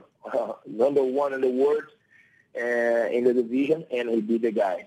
He's, he's a beast. I've been wanting to ask you this question for quite some time. You know, I've been so impressed with your return, defeating tough guys like Tom Watson, Ed Herman, Trevor Smith. You TKO'd, Francis Carmont, you KO'd. But what has gotten me most excited about your return to the UFC is your walkout song. Because on this show, I said that if I ever had a fight, which will never happen, but if I ever did have a fight, I would pick Three Little Birds by Bob Marley as my walkout song because when my first son was born, I used to play him that song all the time. When I hear it, it makes me cry. And I need to know why you pick it because every time you come out to that song, I, honestly, it makes me want to run and give you a kiss. I love the song so much. I love the choice. Why did you pick that song as your walkout song? Oh, first of all, because I love you know Bob Marley songs, and you know, and his his uh, his music it means a lot of to me. Is like good things, you know. It's a simple things and good things in the life. What happens in life is, is exactly that song. It's a simple song, simple words. Two little is by my doorstep singing sweet songs. Uh, everything, you know, is gonna be okay. It's gonna be alright. And you know, my daughter loved that song too. When since since she she born, I I used to play that song to her, and wow, it makes makes uh, makes part of my life. This song and reggae, reggae music, it's, it's amazing to me. I ever, I love reggae music, not only Bob Marley, but, you know, Natiruts and a, a reggae band from Brazil, Peter Tosh, you know. A lot of a lot of uh, reggae music is every every time good to me. It makes me relax, and especially that song makes me go more confident. So when did you start using that song? Ah, a long time, a long time. Uh, every time when I when I when I fight, I, I used to to to to walk with Bob Marley song. And once I said, no, Two Little Birds, I used to go with the Get Up, Stand Up, uh, No More Trouble. I did it already. I already did uh, uh, Trenchtown Rock too, and uh, Could You Be Loved. But that song was, you know, was 100% for me and, you know, makes me relax aggressive and confident. It is weird, but it, it is. Against Anderson, which song did you come out to? Uh, I was I I, I picked uh, Bob Marley song, but at the, at the time, uh, Dana White said that I couldn't go with the Bob Marley song because he needs to be more aggressive, and I oh. I think uh, Welcome to the Jungle from Guns N' Roses at that time. But I I like Guns N' Roses, but you know, uh, I, I, I think uh, at that time I picked the Bob Marley song for sure, and I remember, and I couldn't go because the the, the the song was so relaxed, oh. and they asked for something more aggressive to get in, and I picked well, that song. That's unfortunate. I, I think you would have won the belt if they let you stick with, stick with the Bob Marley song. To be honest, it's not easy. It's not easy. Not only the song. There's a lot of things involved. Yeah, do you do you, do you ever watch that fight again? Do you ever look back at that fight? It was a very bizarre one, and uh, you know they were booing and everything. Do you ever look back at that fight? Yeah, I saw a couple times. I didn't like definitely. You didn't like watching it? What? You you said you said you saw it a couple times and didn't like it, obviously. Yeah, yeah, I didn't like. Uh, I was a challenge. I should go more forward. You know, I had to show to the world why I, why I was there and why I deserved to be there and, you know, hunting the belt.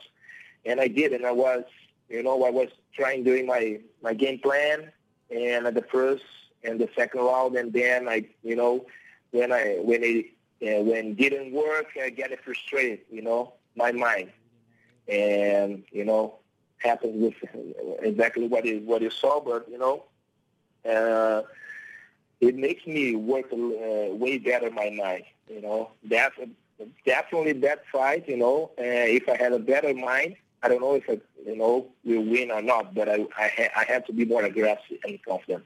Anderson is a, is a champion. You know, he beat a lot of guys for a long time, and he deserves. You know, he's returning, and I respect him for sure. But you know, uh, I, I I should be more aggressive definitely as a challenger. You know, should be there more aggressive and, you know, uh, like thirsty. want to show to the world why they should be there. Right, and now And you are. It makes me frustrated. Yeah, now you're very. Uh, you're you're a very aggressive fighter. Uh, what's your relationship like with Anderson? Do you ever see him now? Are you guys cool? No, I'm okay with him. Uh, we are not close friends for Right. sure, but you know, uh, when I when I when I see him, hey, hey, how are you? And that's things. I don't have I don't have any problem with him. And when he fights, when he will fight, I work for him for sure. He's a Brazilian guy. Is that is that he, he was the champ for a long time. You have to. of course? Um, is we that have to to understand that the. I'm sorry, then. no? I was just wondering if, if if that performance was the the biggest regret of your career. Uh, is that a performance? What? If that performance was the biggest regret of your career. Uh, probably, yeah. You know, because the situation, you know, and it was a, the title shot. You know what I mean? Mm-hmm. How do you see this fight against Tim Boetsch going on Saturday? Um, and I can tell you that I will be looking for the submission and the knockout for every single moment. Well, of course, fighting smart, fighting intelligent, and fighting forward. You know, I'm ready for fight on stand, take down, defense, take downs, and on the ground. Doesn't matter how the fight goes, I will be ready and I will be aggressive. All right. Well, I look forward to it very much. And are you going to be walking out to uh, Three Little Birds? For sure. All right. Confirmed it already. Three little birds. Can't wait. And if you win this fight, I'm assuming maybe uh, you you you get into the top ten. Is that what you're looking for? You're right now 11. Yeah, I'm 11 right now. Probably I'm going to top 10. I don't know. Depends, you know, if I will win or not. Depends how I, Sure. how I win. A lot of things involved. Right, of course. Well, looking forward to the fight. It's happening on the pay per view. It's a very big pay per view for the UFC. Anderson versus Nick Diaz. Another important fight at 185. Tim Boetsch versus Thales Leites. Uh, Thales, I know you're flying later tonight, so I really appreciate you coming on the show for a few minutes. I look forward to watching you in action and hearing that song as you walk to the cage on Saturday. For sure. Thank you, guys. I appreciate your time, and I see you soon. All right, obrigado. There he is. Thales Leites stopping by. He has really turned around his career. He has looked very good as of late, and uh, that's an important fight in the 185 pound division. Tim Boetsch, a heavy hitter, a man who knows a thing or two about comebacks as well. Uh, he was in desperate need of a victory in his last fight, came back, um, was not looking good early against Brad Tavares in Maine, an important fight for him in his home state. And then he came back, much like he did against Yushin Okami way back when at UFC 144, came back and uh, and finished Mr. Brad Tavares. So that's happening on Saturday night as well. All right, let's move along. Let's go to our next guest. Hopefully she's here. When I was in Sweden, we were trying to track her down for the last, you know, for it was like Thursday, Friday, Saturday to get an interview, but she was so elusive, much like she is in the cage. But I think we have finally got our hands on her, and she is joining us right now via the magic of Skype. She is the pride of Scotland, the one and only Joanne Calderwood joins us right now. Joanne, how are you? Hey, I'm good. How are you? I'm doing great. So we got you. It's great to have you on the show. You're back from Sweden, right? Yeah, I got home yesterday, so pretty tired and jet lagged and well, not jet lagged, show lagged. Yeah, it's only a one hour I'm- difference, right? no, three hours. Three hours. All right, that's not too bad. Yeah, it's not too bad, but you know, Saturday and Sunday just ran into one whole day. That's true. Um, how did the people receive you? Because I saw you in the hotel. I mean, you're you're a you're a fan favorite. The fans love you. Everyone loves you at the event. Thirty thousand people. What was it like? Did people show you a lot of love? Yeah, yeah, I got a lot of love, and that's my third time in Sweden, so uh, especially Swedish people, they, they seem to like me, uh, which is always good. So hopefully, possibly, I'll, in the future, I can go back and be on one of their cards. You strike me as the kind of fighter who enjoys going to the fights, but doesn't really enjoy it because you'd rather be fighting. Like, yeah, it's fun to watch the fights and take it all in, but you really want to fight and you'd rather be in the cage. Is that accurate? Yeah, like I don't really watch a lot of the fights and stuff because uh, unless my coach tells me to watch this uh, fight for like to watch the way they move or that, but I'm kind of like a bit jealous and yeah, just I'm and uh, just wanting to be in there. It's so it's good for yeah, a wee while, but then you start to realise, wait a minute, I should be in there and I should be uh, on my next fight, and it should be, yeah, it should be me in there. So. Uh, you, you you were in the crowd when uh, Alexander Gustafsson lost, right? Yeah. What was the mood like in there? Wow, emotional. Uh, I think everyone was just shocked, like how quickly the fight was over, and yeah, I mean, who doesn't like Alexander, and who doesn't want to see him well go well and stuff. So yeah, he's really humble, and it's just hard to see that and to be on your home soil. I don't know what he was feeling, but we were all feeling it with him. yeah, and I know you have the same management team, so it's a very personal fight for for you and, and your team as well. Um, they also announced the the night before that the UFC will finally be going to Scotland in July, July 18th. Um, and now it's January, and one would think that you would be on the card because you know you're arguably the most famous fighter coming out of Scotland, man or woman. But I get the impression you don't want to wait till July, right? Yeah, like dude, uh, July's like seven months away. Yeah. I don't even want to wait. I don't even want to wait seven weeks. So I spoke to Sean Shelby, and I don't know. I was kind of get my hopes up, and then I don't know if i am going to get another fight, but I can just all I can do is keep training and keep my fingers crossed and like make sure everyone's harassing them, and I was harassing them as well, but don't know. if they listen to the fighters, but they certainly listen to the fans. So if anyone's listening, get onto them. I hope. ho- yeah, hope se- go ahead. Sorry. Seven months is sorry. Seven months is far too long. Yeah, I was going to say. Hopefully, at least one person is listening, uh, and they can relay that message. Um, is that the impression yeah, he gave you? Yeah, he just kind of. He says like my record and I don't know. Maybe you could answer this. Like, is it because I'm undefeated? Because I, f- I think there's more girls in the division with a lot more fights, and he said it was my experience. So I just don't understand. Here's my theory. you want to hear my theory? My theory is the next title fight is happening March 14th, right? Yeah. They want to save you for a title shot four months later in your home country. Now, this is just me talking, you know, out of my behind. I have no inside information, but it would seem to work out if they're going to keep you on the sidelines for that long, right? Would you be okay with that scenario? Of course, I would be because, like, Scotland title title defense in my own backyard, uh, I'd love that. But at the same time, I like to stay active and. But yeah, I'll wait. I'll wait. If it's for the title, I'll wait. Only if it's for the title. If not, you want to fight and you want it soon. Yeah, yeah, yeah. Only, I'll, only that's my. Uh, in fact, actually, I have to do as the UFC uh, say. So, if they say you're waiting till uh, July, then basically I'm waiting till July. So how did you how did you end it with him? Like, what did he say to you? I'll get back to you. Like, like where do you stand right now? he says he's thinking about me and he says that uh, he knows how much I want to fight and he's just uh, looking for space and looking at the the division and like he has to take into consideration my record and the he says commissions won't let me fight like some of the girls that are uh, wanting to fight me. Mm. so because they're inexperienced because they're inexperienced yes. compared to you. Um, is there someone that makes sense for you, like like someone that sticks out? Like, ooh, okay, if I fight this person in March or April, that that would be a big fight that would get me closer to the title in July, perhaps.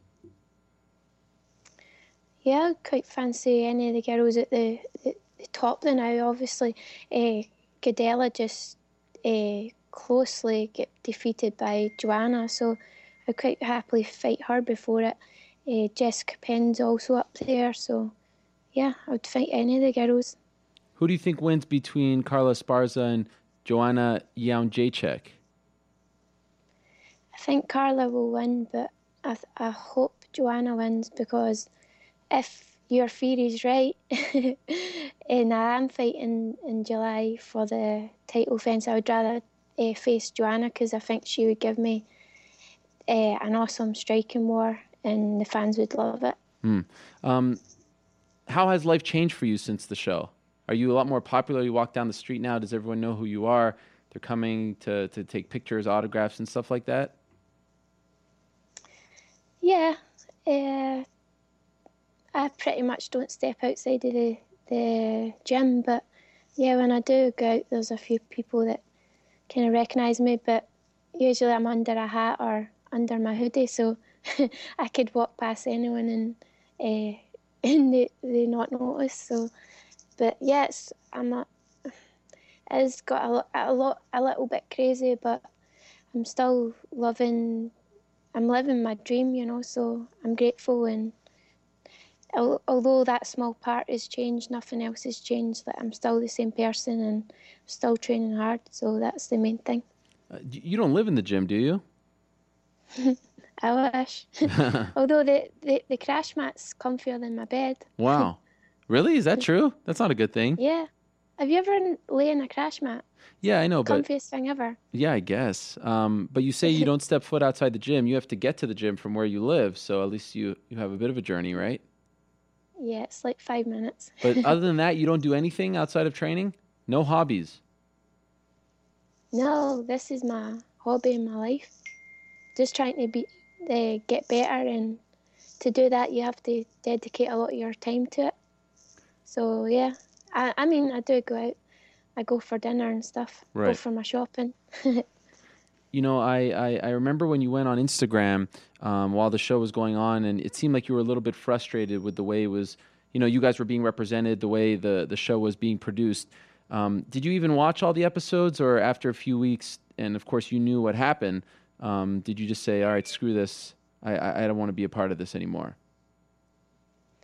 I wish I could have done that, but I was doing a blog every week, so oh. I had to watch the episodes. Uh, it was good to see, like, because obviously people want to talk to you about it, and it was good to finally talk to people and see their feedback and stuff. Everything was positive, so although there was a lot of negative things that I took from the show, there was a lot of there was probably more positive things that I could concentrate on. So it wasn't all bad.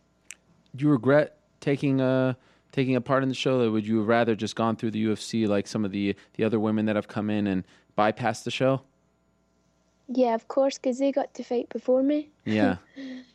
you know, so and but I mean, it was a great opportunity and great experience but it was it was pretty tough and I don't know if I, I don't like having regrets and I don't like saying oh I wouldn't like to do that again because it's kind of got me to where I am now and I wouldn't I had the the awesome fight with Seo Hee Ham so I mean everything happens for a reason. Sure.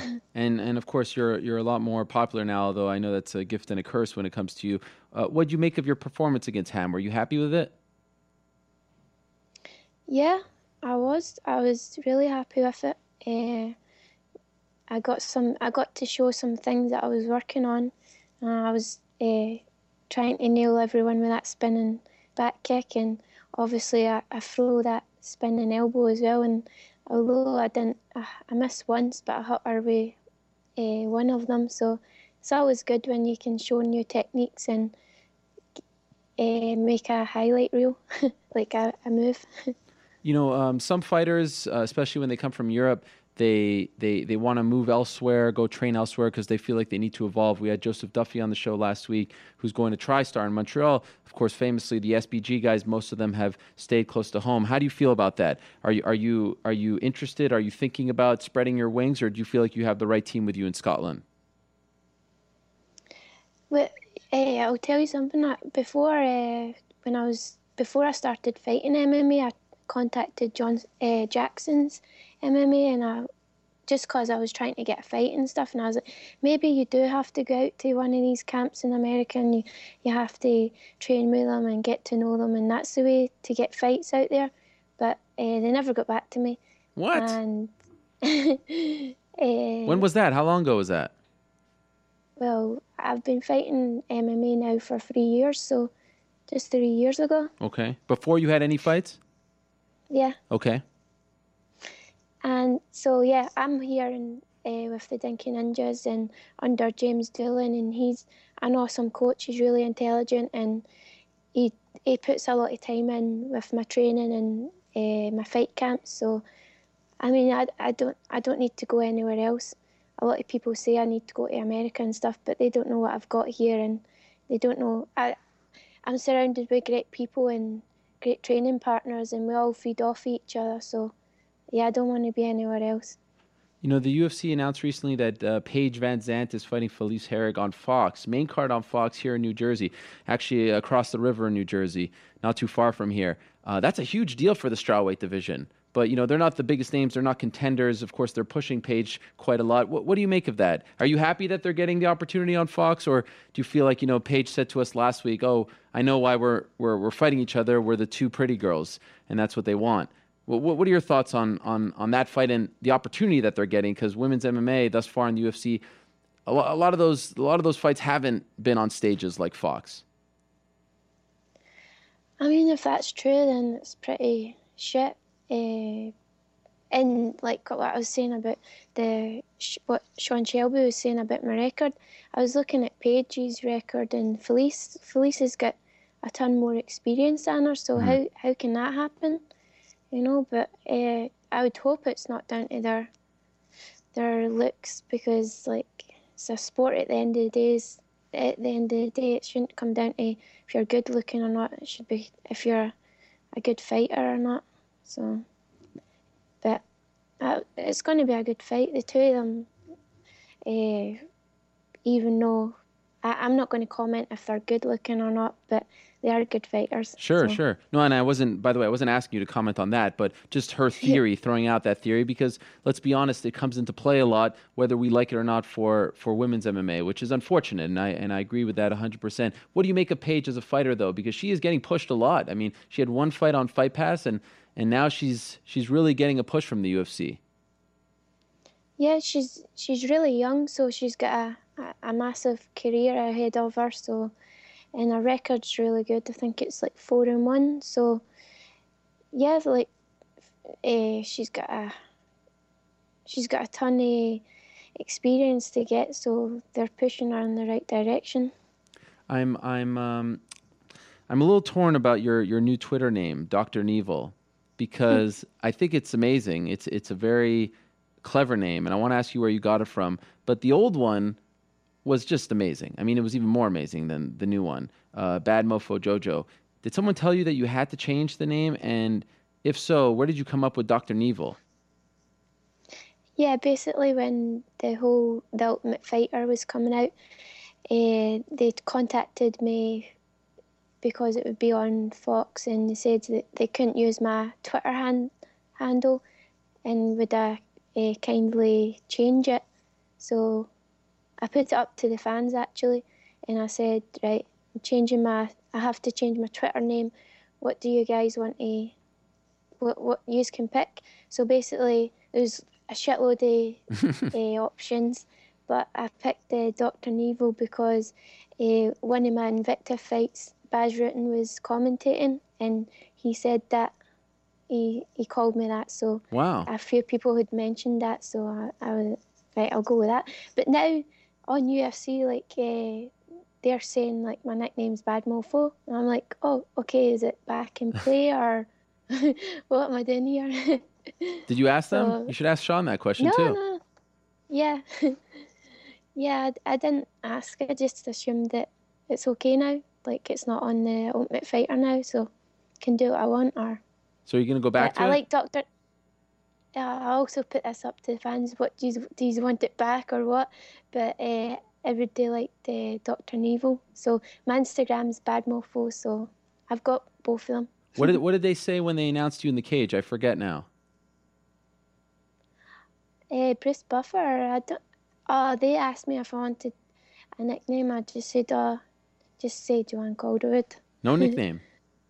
nah, because at, at the time I was like, I don't know if the, because you know, bad mofo, you know what it stands for. Sure. So when they they pointed it out to me, I was like, oh shit, yeah, it's quite bad. Well, so you- maybe. Well, you didn't know. You didn't know until they pointed it out to you what it meant. I mean, I got what they were trying to say. Sure. Like if like people were, if young people were looking at it, and I got I got what they were meaning. Like it, it is not a nice name, but I I'd never want it to to like kind of come across like that. But yeah, Let me maybe ask you- next time, Bruce Buffer. Yes. Let's uh, let's ask you two more questions, and then I'll let you go. What does your lovely mother think about your success? They showed her at the beginning of the Ultimate Fighter. You have a great relationship with her. She seemed a little bit emotional about you leaving home. What does she make of all of this? Ah, she was emotional because, you know, when she was doing that in the video, she was like putting my washing into a so she was probably just emotional. She had to do all my, my washing. but yeah, she supports me a hundred and ten percent, and she's great. So she's a really positive and great uh, role in my life. So I thank her for uh, the way I've turned out and stuff. So. She'll be at the fight in Scotland, I presume. Oh yeah, yeah. She always like wakes up, so this is good that it'll be in her her time zone, same Yeah. way everyone else from Scotland. And and finally, I'm just wondering. You know, you're so soft spoken. You're you're you're you're you're such a smiley person, a happy person. At least it seems. What pisses you off? What gets you most upset? Is it when they don't give you a fight? Is it when you're on the sidelines watching these other people fight? What really gets Joanne Calderwood upset? Is there anything?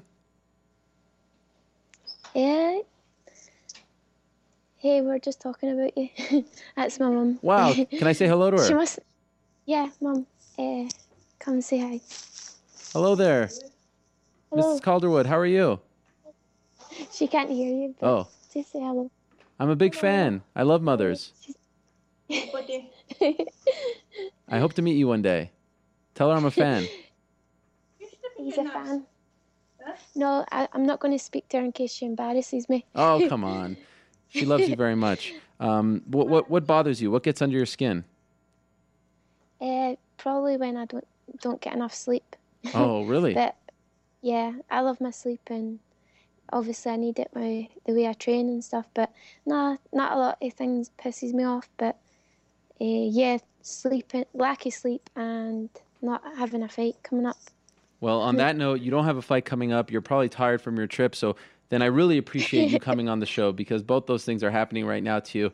Uh, looking forward, as always, to watching you fight. You're, you're such an exciting fighter, and it was great to see you in, uh, in, in Sweden over the past weekend. And, and thank you for doing this interview. I really appreciate it as well. No problem. Dude. and thank you. that's a promise. All right. Thank you so much. There she is, Joanne Calderwood, Bad Mofo Jojo, aka Dr. Neville, the pride of Scotland, Joanne Calderwood, one of the very best strawweights in the world. She is ranked number five right now in the UFC. And she's looking for a fight. Let's see what happened.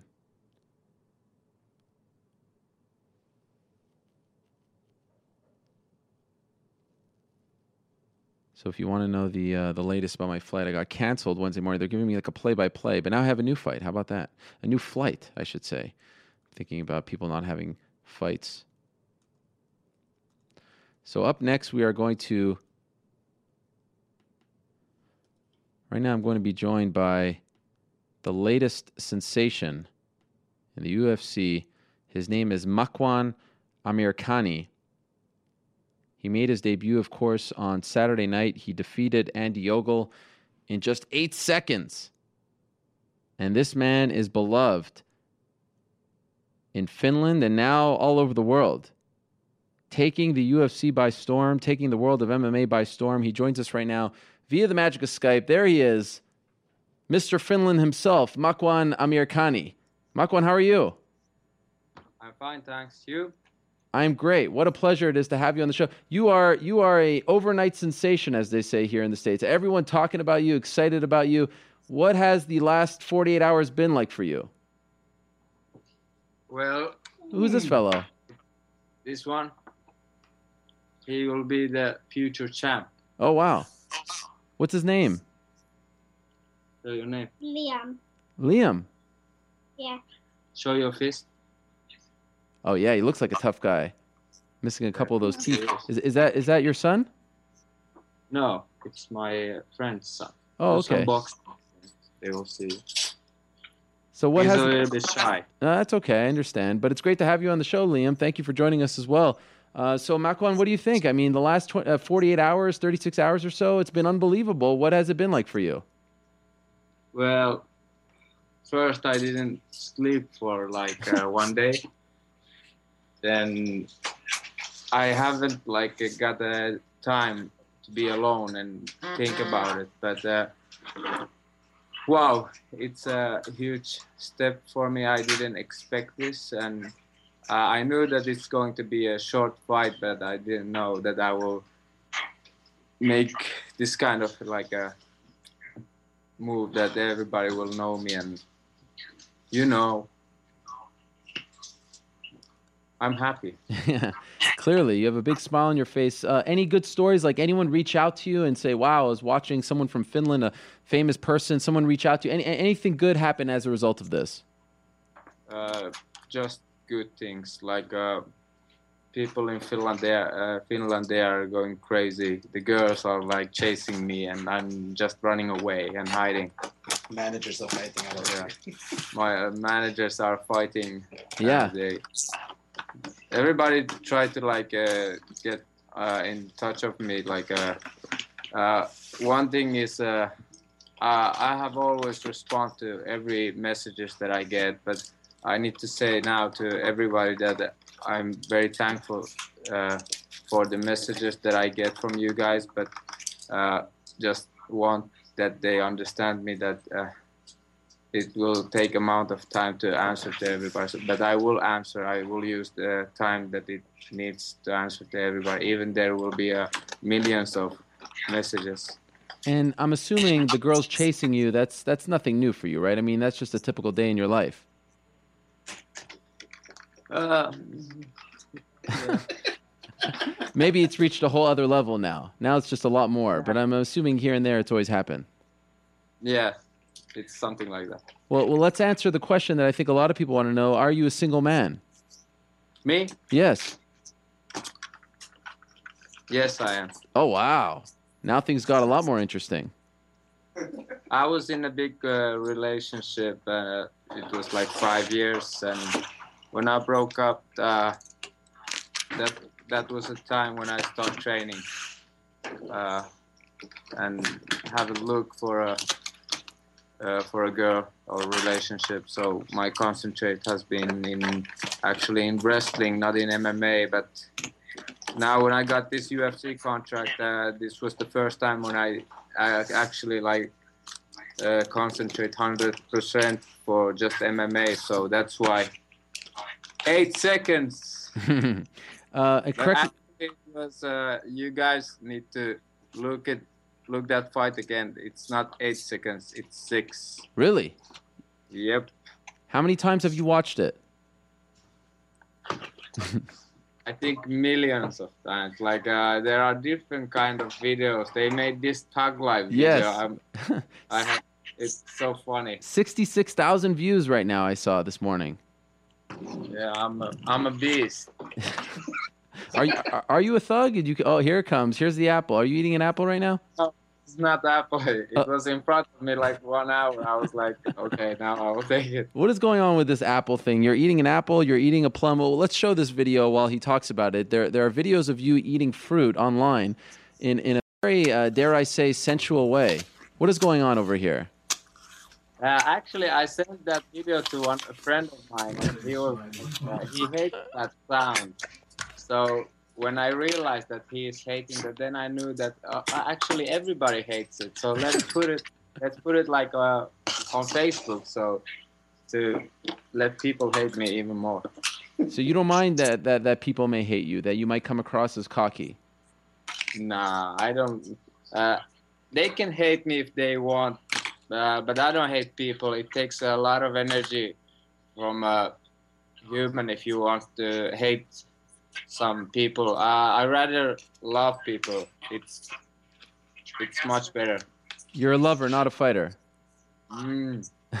Wait, now you're cutting the apple? Is that what's happening here? This is not as fun. This is No, I hate. Uh, orange. Oh, orange. Okay, a different kind of fruit. That's exciting. So, of course, everyone talking about uh, Joe Rogan and what he said about the fight, what he said to you afterwards. You know, I know you said in the in the the press conference that you thought he was a little bit drunk, but honestly, did you feel like he took away from your moment? No, actually, I had. Uh, there was this funny thing. Somebody wrote to internet that I'm hundred percent sure that when the drug test will come out, Makwan will have positive in ecstasy. So I, I was like so happy I didn't.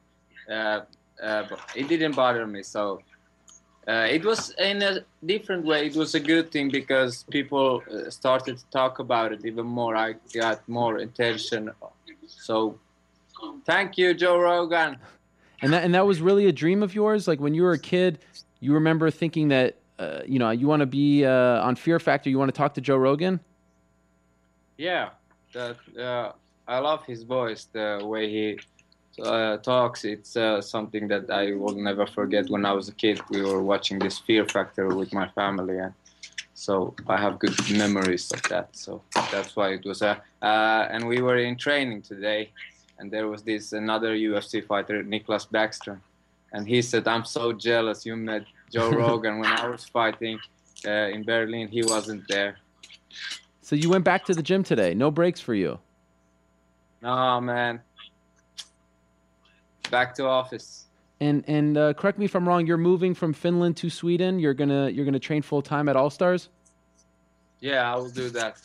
Uh, uh, in All Stars, you don't have to worry that uh, is there somebody, uh, is there people in training. There is, it's always full, and everybody has their own goals. So it's it's. Uh, I don't feel like I'm the only one who is chasing something. Everybody is like uh, like they have same mission that I have, so it's good to be with them.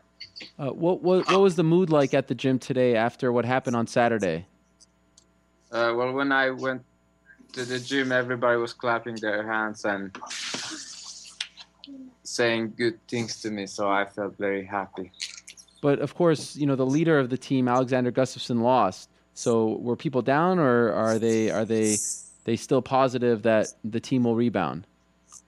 Well, of course it affects, and I was like uh, hoping so much that Alexander wins that fight because our after party depends on him. So when he lost, then everybody was loud down. But uh, I'm, it. I don't doubt that Alexander will come much back, like much stronger.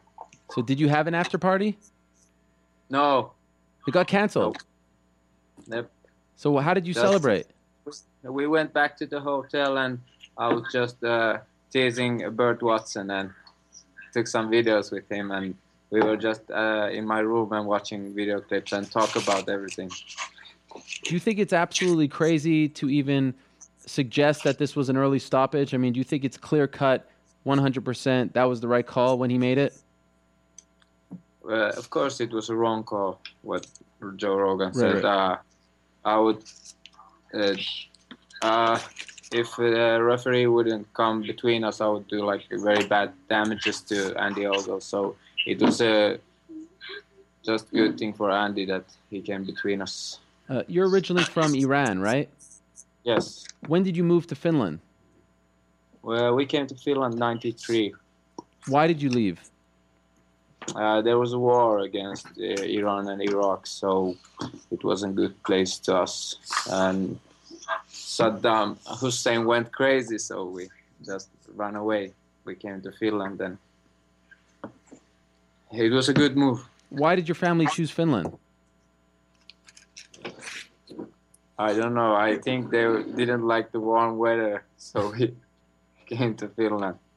And uh, I was reading your bio. You said that your hero is your father because he, he took you guys out of Iran, but uh, he's no longer with us. Uh, when did he pass away? A year after when we were in Finland. Actually, he was uh, 11 years in war, Wow. so he got shot 11 times. Uh, they were like uh, always like three months in a war, then they came came back and just repeat that 11 years. So when we came to Finland, they he put us in a wrestling club right away, and uh, when I broke my finger in a la- not this UFC fight, but last fight before that, uh, doctor said that you won't hit with that finger, uh, with that uh, arm anymore. So I was thinking like uh, six months I didn't do anything. Then my brother said that do you want to throw everything away or what? So I quit my job and I told my mom that can you just make food for me and uh, wash my clothes so I can like one time to put everything into this board and watch what happens. So it was a good move. And and you currently live with your mother? Yeah. And you, Uh, I don't I don't have a girlfriend or wife, so uh, and she hasn't like a new husband, and he she doesn't want because uh, I remember she said to us uh, she wants to be uh, loyal to my dad, so she wants to show us what is love is about. So that's a good way to show your kids that uh, having someone uh, in your life is uh, much more than just uh, getting married or something. Sure. And, and you mentioned in the uh, pre- and by the way, I love that, and I and I agree with her wholeheartedly. You mentioned in the press conference that you're going to buy her a new bed, like ten thousand euros. So so right now she was sleeping on a mattress. Yeah, in a living room. How come? How many people live with you? Uh, only two, but there is my sister in the other room, and I have my own room. So uh, she sleeps in a living room. And your mom was at the fight. Yeah. What was your It was so reaction? nice. What was it like when you saw her? Uh, well, of course, I was, I was like, uh, I need to be smiling that she doesn't cry, but uh, I cried before she and everybody recognized me at the uh, audience, so they stood up and everybody was clapping their hands. It was uh, even the fight was going on there. They didn't care about the fight. Everybody was just clapping their hands. It was such a moving uh, moment. One of the happiest moments of your life? Yeah, it was. It, I think uh, she will live much longer now. Yeah. Um, and are you gonna are you gonna move out? Like, forget about the new bed. Are you gonna get a new place so that you know you can have more space with your sister and mother? Yeah, I will do something dif- uh, that change their life. Uh, uh, I will be in Stockholm, so Right. They're not coming with you. no, we have like I have five sisters and two older brothers, and Wow. And I had actually one other brother. I, he passed away too, so uh, we don't want to move like far away uh, because she will be alone uh, if we move out. So we try to be like uh, close to her. Have you bought the bed yet? Yeah, I'm still in Sweden, but uh, I go back Thursday, and I have some media meetings. So after that, we surprise her with my sisters. We go and buy a bed. Is this all a little overwhelming for you? All this stuff, the media and everything. Everything has changed for you in the span of a few days. Is it a bit overwhelming? Well, yeah, in Finland they are uh, calling me a new Zlatan of Finland, so it's a huge thing. Uh, like life can change in six seconds. Six seconds. And when do you want to get back in there? Because I know you haven't been punched, and you say you you are you are very proud of the fact that in your fights you don't get punched in the face, so you're you're healthy right now. When do you want to get back in there? Well, I want that uh, UFC gives me a time to train and be much better in the next fight. Like, but maybe in this year, uh, I I don't want that they want that they throw me to the wolves. But uh, I'm like uh, Aladdin, diamond hasn't been found yet. So just let me train and I will entertain people. And is there anyone in particular that you would like to fight? No, I don't have anything in my mind. Anyone in my mind. Actually, I don't even watch UFC. If You don't I wa- want, I I need to be honest. Uh, that was uh, I have watched only one UFC fight now, and this was second, and I was fighting it. What what was that first event? Uh, it was this Boston. I was in Sweden. I was like, and my friends were like, uh, "Would you like to come and watch UFC?" I was like, "Okay, I can come." Wait, the one last week with Conor Yeah. McGregor? That's the first fight you ever seen? Yeah. That's un- unbelievable. You never watched anything before. What? Why did you even become a fighter then? How did you even know what it was? Like I said, I didn't want to throw uh, 21 years of hard work away, and I don't want to use any more like uh, time that I use in training. Uh, my free time is something else. It's not uh, about the sport. Oh, only sport that I watch is tennis. Tennis. So what do you do in your free time? Like, what's your your favorite hobby? I like to go fishing. Fishing. Is it Yeah, popular in Finland? Fishing. Yeah. What we- what uh, uh, what fish fish in particular?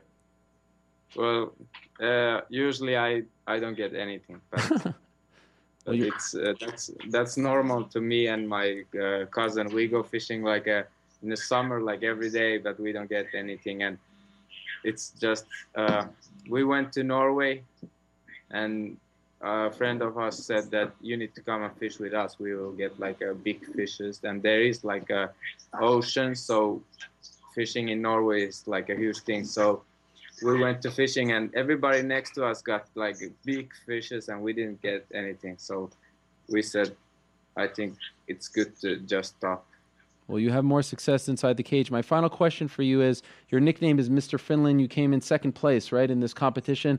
Are you considering re-entering the competition? Because I think now with your newfound fame, there's no chance that you lose that thing. no i'm in ufc now i need to concentrate on that and it's good to be uh, it was a good move that i uh, went to that beauty contest because it's a it's pretty bad thing for fighters if you lose for a model That's I mean, true. That it must hurt if you are, your friends are like, ah, you lost to a pretty boy. So I love it. What a story! Congratulations on your win, on your success in your UFC debut. I look forward to watching your career, and uh, I think I saw him over there. Thank you very much to uh, Thomas for hooking us up with you today. thank you. Was your name Ariel? Yes, that's my name. Uh, I think your parents wash a lot of clothes because they gave you this name. Well, not quite. My parents are also from the Middle East. Really? My mom is from Lebanon, and my dad is from Egypt. Salam alaikum. Salam alaikum, brother. See, we're, we're, we're brothers, you and I.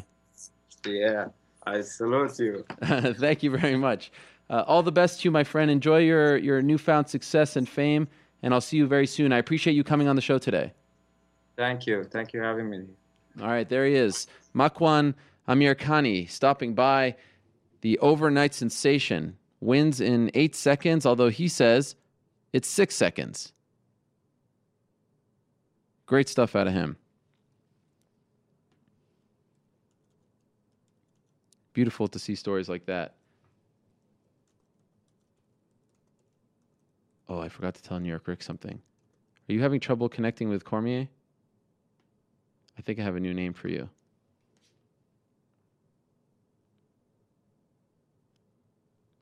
You have a new name? Oh. Um, here it is.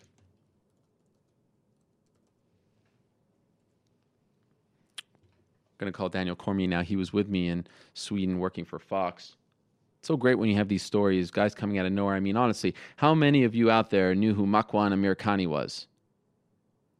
This time last week. I'm guessing very few of you. Now here we are talking about this guy defeating Andy Ogle. I think it was 100% the right call. Came out there with a flying knee, much like the Maximo Blanco fight.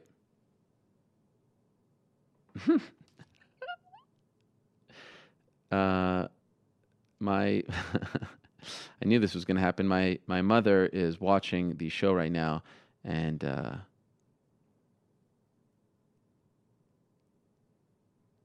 she's not a fan of the the the comment from Amirkhani about my name.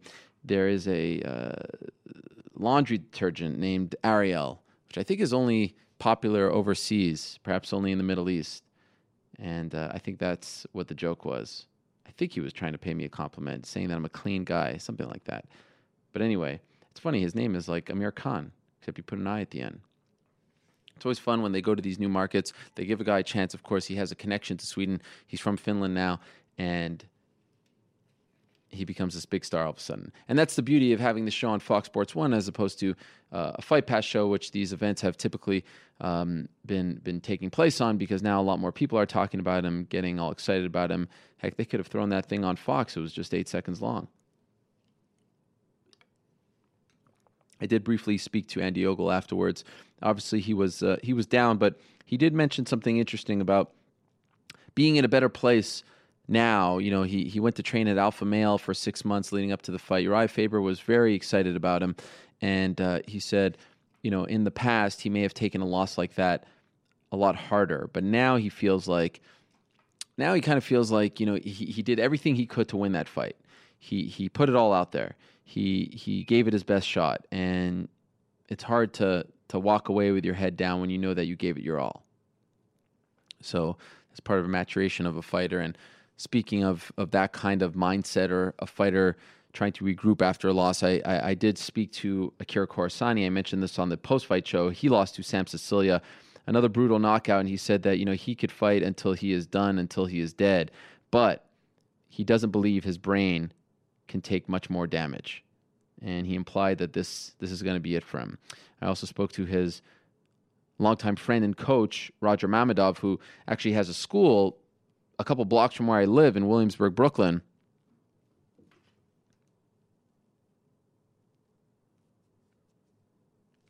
And he said he, he, he doesn't want to be a part of that anymore. He, he thinks it's time to, uh, to say goodbye.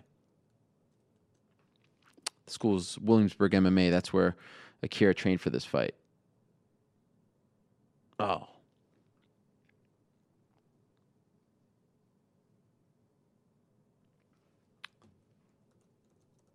Cormier gave me the wrong name. There it is. Yeah, there it is. There's the right one. Daniel Cormier, always uh always giving us some trouble, huh? How's the look out there? Blizzard? Still going nuts? Everyone going crazy over there?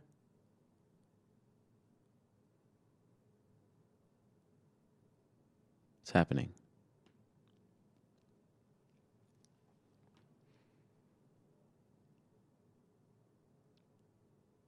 My friends over at severemma.com giving me the heads up. Uh, their Conor McGregor docu series starts tonight on RTE2. That's in Ireland, 10 p.m. GMT, 5 p.m. Eastern Time, or on rte.ie slash live. You can watch it there. Got a sneak peek of that. It looks very good. They followed him for several months, and it's going to be airing. I don't think it's going to be airing right now in the United States, but if you're watching us in Ireland, I know a lot of people are. Tonight on RTE2, 10 p.m. GMT, part one of their Conor McGregor docu series. All right, let's move along now and go back to the Skype machine. Is he there? Yes, there he is. Daniel Cormier, what's going on, my friend? I'm good, man. How about you? I mean, you give us three different Skype names. Thankfully, we got it done. Good thing we're not a live show or anything. It wasn't that many, bro. I'm just saying greetings from Sweden. Still on Swedish time. It's almost bedtime. Are you tired? Oh, I'm about. To, I'm. I'm actually about to hit the sack for the for the evening. Can I just say something? You didn't really adapt well to the uh, Swedish experience. You were complaining about the food, the time zones. I mean, you were a bit of a a, a crabby appy over there.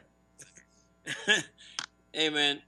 I don't deal well with uh with the time with the time with the difference. I just slept the whole time and it was cold. It was uh it was it was actually terrible. and and the weather and stuff. The people were great. The people were great, but the time, everything else was pretty bad. and, and and you had to work at like 5 a.m. right after the fight. Were you tired? I didn't. Get back, we didn't get back to the hotel. I didn't get back to the hotel until uh, me and the people from Fox. We got back at what six o'clock in the morning. We got back from the show. But you know what, though, Ariel, man, it was an unbelievable show. Uh, just just the amount of people and everything was crazy. You know, it was it was it was uh it was a big big event feel. Did did being a part of something like that get your juices flowing again? Obviously, you were down after the loss, but did it kind of reignite you a little bit? Um, you know what, man? Uh, a, a little, you know, but but the only thing that really kind of gets you going again is just time. You know, I just time. I had time to to to, to start to feel better, get back out into the world, and and and, and kind of see the division start to shake up and play up, play out. I mean, and uh, that's what kind of gets you going a little bit more than more than the actual event. The event was cool. I was a fan in there, and it felt good to watch it as a fan. Are you over Jones yet, or is it is it a little tough to get over it in like three four weeks? No, I mean I'm not over it. It'll it'll never be over. You know, I mean I, uh, you know I'm not I'm not I'm not a sore loser or anything, but you know nothing nothing changed. You know there's there's no relationship between Jon and I. There won't be a relationship between Jon and I, and uh, I just hope that we can cross paths and and not actually go after each other because I, if that would happen, you know, I, I wouldn't be opposed to it. like if you see him, if you're in Vegas working a fight or you're at some kind of convention, you see him, you're afraid you might go after him. No, no, I don't think I'm to just go after him. I mean, but we may, you know, I think after all the hard feelings, you know, the, the words will probably still be flowing. You know, anytime you have a situation like that where things are are so real, it doesn't just disappear. You know. Yeah, you know, um, it was it was obviously you know there was a lot of emotions and everything like that. And you, I remember seeing you at the press conference, and he wasn't letting it go. I mean, you were sitting there, your head down, and he's just going on and on and on about you know not feeling bad and all that stuff. Was that one of the tougher things? Was that almost tougher than the loss, just having to sit there and listen to him after the fight? No, I mean the loss was tough. You know, more than anything. You know, honestly, Ariel. You know, for me, uh, at the end of it, I thought that that that's exactly what he should have done. Mm. You know, I mean, would I have done that? No, but uh, that's exactly what he should have done as a warrior. You know, Jon said a couple things that stuck with me. It was, uh, you know, I don't feel sorry for him. This is combat. That's the truth. He shouldn't feel sorry for me. He he won on that night. You know, he he got his hand raised, so you know he he, he had the right type of attitude. So, no, I mean, obviously I was pretty emotional because I put so much into this and I, I thought I could get the job done. But you know what? No, man, I, I think it, it, it just serves as motivation. Was this a tougher pill to swallow than the Olympics? You know what, man? I think so because uh, in the Olympics, you know, I did some things wrong. You know, not dieting the correct way, not not uh not not always doing things right. And this time I did. You know, so I thought all my my ducks were in a row.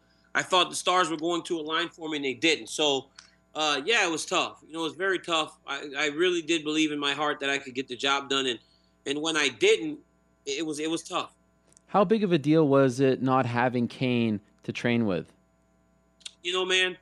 Now looking back, now looking back, uh, talking to Bob Cook and, and my management, it's like uh, it was a very big deal because because when I got to that fourth round and fifth round, I didn't have that push in the gym that I needed to make sure that I was okay. You know, mm. so uh, yeah, it was a very big deal. It was a very big deal not having Cain because Cain, you need those days where you're in the gym and you don't you don't just have success. You get beat up. Like there are days where Cain will literally just beat me up, and I needed that in preparation for someone like Jones. You know, so.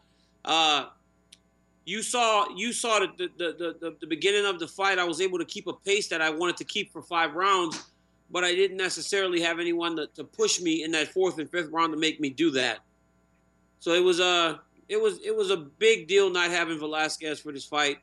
But you know what? At the end of the day, you know Jon got the job done, and uh, I, I you know hats off to him. Uh, you told me after the fight that uh, the are you okay over there? Yeah, I'm just telling Selena bye. She's going to yoga. Oh, okay. That's nice. Tell her goodbye as well. Ariel said goodbye. Um, you told me after the fight that you took the fourth round off. Do you regret that? Mm-hmm. I do. I do. You know, you can't think your way through a fight. You know, I, I, uh, I fought very hard the first three rounds, and and then in the fourth round, uh, if you watch our body language, I think uh, you watch the fourth round back. You watch our body language and Jones kind of was standing there waiting for me to press him again, and then I didn't, and that's when he started to kind of come forward and go, okay, I can kind of start to do my thing a little bit. And that's just me as an analyst, not even me as a fighter. You know, I I was thinking, you know, first three rounds are very competitive. Uh, I was doing well. Uh, fourth round was I don't know, you kind of thinking your way through the fight, like kind of take a breather and then try to win the fifth. But Jon took the momentum, and I was never able to get it back, which was which was a very bad mistake on my behalf. Uh, first three rounds, you know, were very competitive rounds. We were both hitting each other, uh, scoring punches, and uh, it was very competitive, you know, and, and, and watching the fight back, you know, you, I'm not exactly sure uh, how uh, going into the fourth round, I, I, wasn't winning the fight. So you think that it was it was wrong the the judges' scorecards? You think you should have been up? Well, I mean, you know, I see how I, I firmly believe that as a champion, you get the uh, benefit of the doubt. So I don't have a problem uh, seeing them uh, seeing them scoring around scoring the fight four to one. But I, I also thought more realistically, uh, just uh, the second and third round, I thought I won those rounds, but he won the fight. Make no mistake about it. Jon won the fight. Right. First round, Jon won. Uh, he won the fourth round going away, and then the control that he was able to put on me in the fifth round won him the fight. So uh, he won the fight. Third third round was very very close. Uh, and if they scored it for him, it's not like it's a it's a robbery. I'm just saying. I thought that. Uh, well, I mean, just looking at the judges' scorecards, you know, two judges scored the second round for me, one scored the third round for me. So uh, people actually thought those two rounds were very close, I guess. Have you been able to watch it since it happened? I've watched it a hundred times. Really? I've watched it a hundred times. Why watch just, it so much? Why put yourself through that? You have to make it. It has to burn, Ariel. It has to feel so bad. It has to punch you in the gut every time you watch it, and I do. And every time I watch it, I watch a very competitive fight and then I watch one guy stay the course, and I watch one guy get off course, and that guy is me. And I watch my facial expressions change, and I watch my demeanor change, and I make and I and I watch me go into a mode that I shouldn't have been fighting, and I should have continued to go forward. I should have continued to pressure him and press him. And uh, there was a moment in that fourth round, man, where where where one guy was going to go up and one guy was going to go down. And if you look at us both, there was concern on both faces he was able to get through it and actually do his thing and won the fight.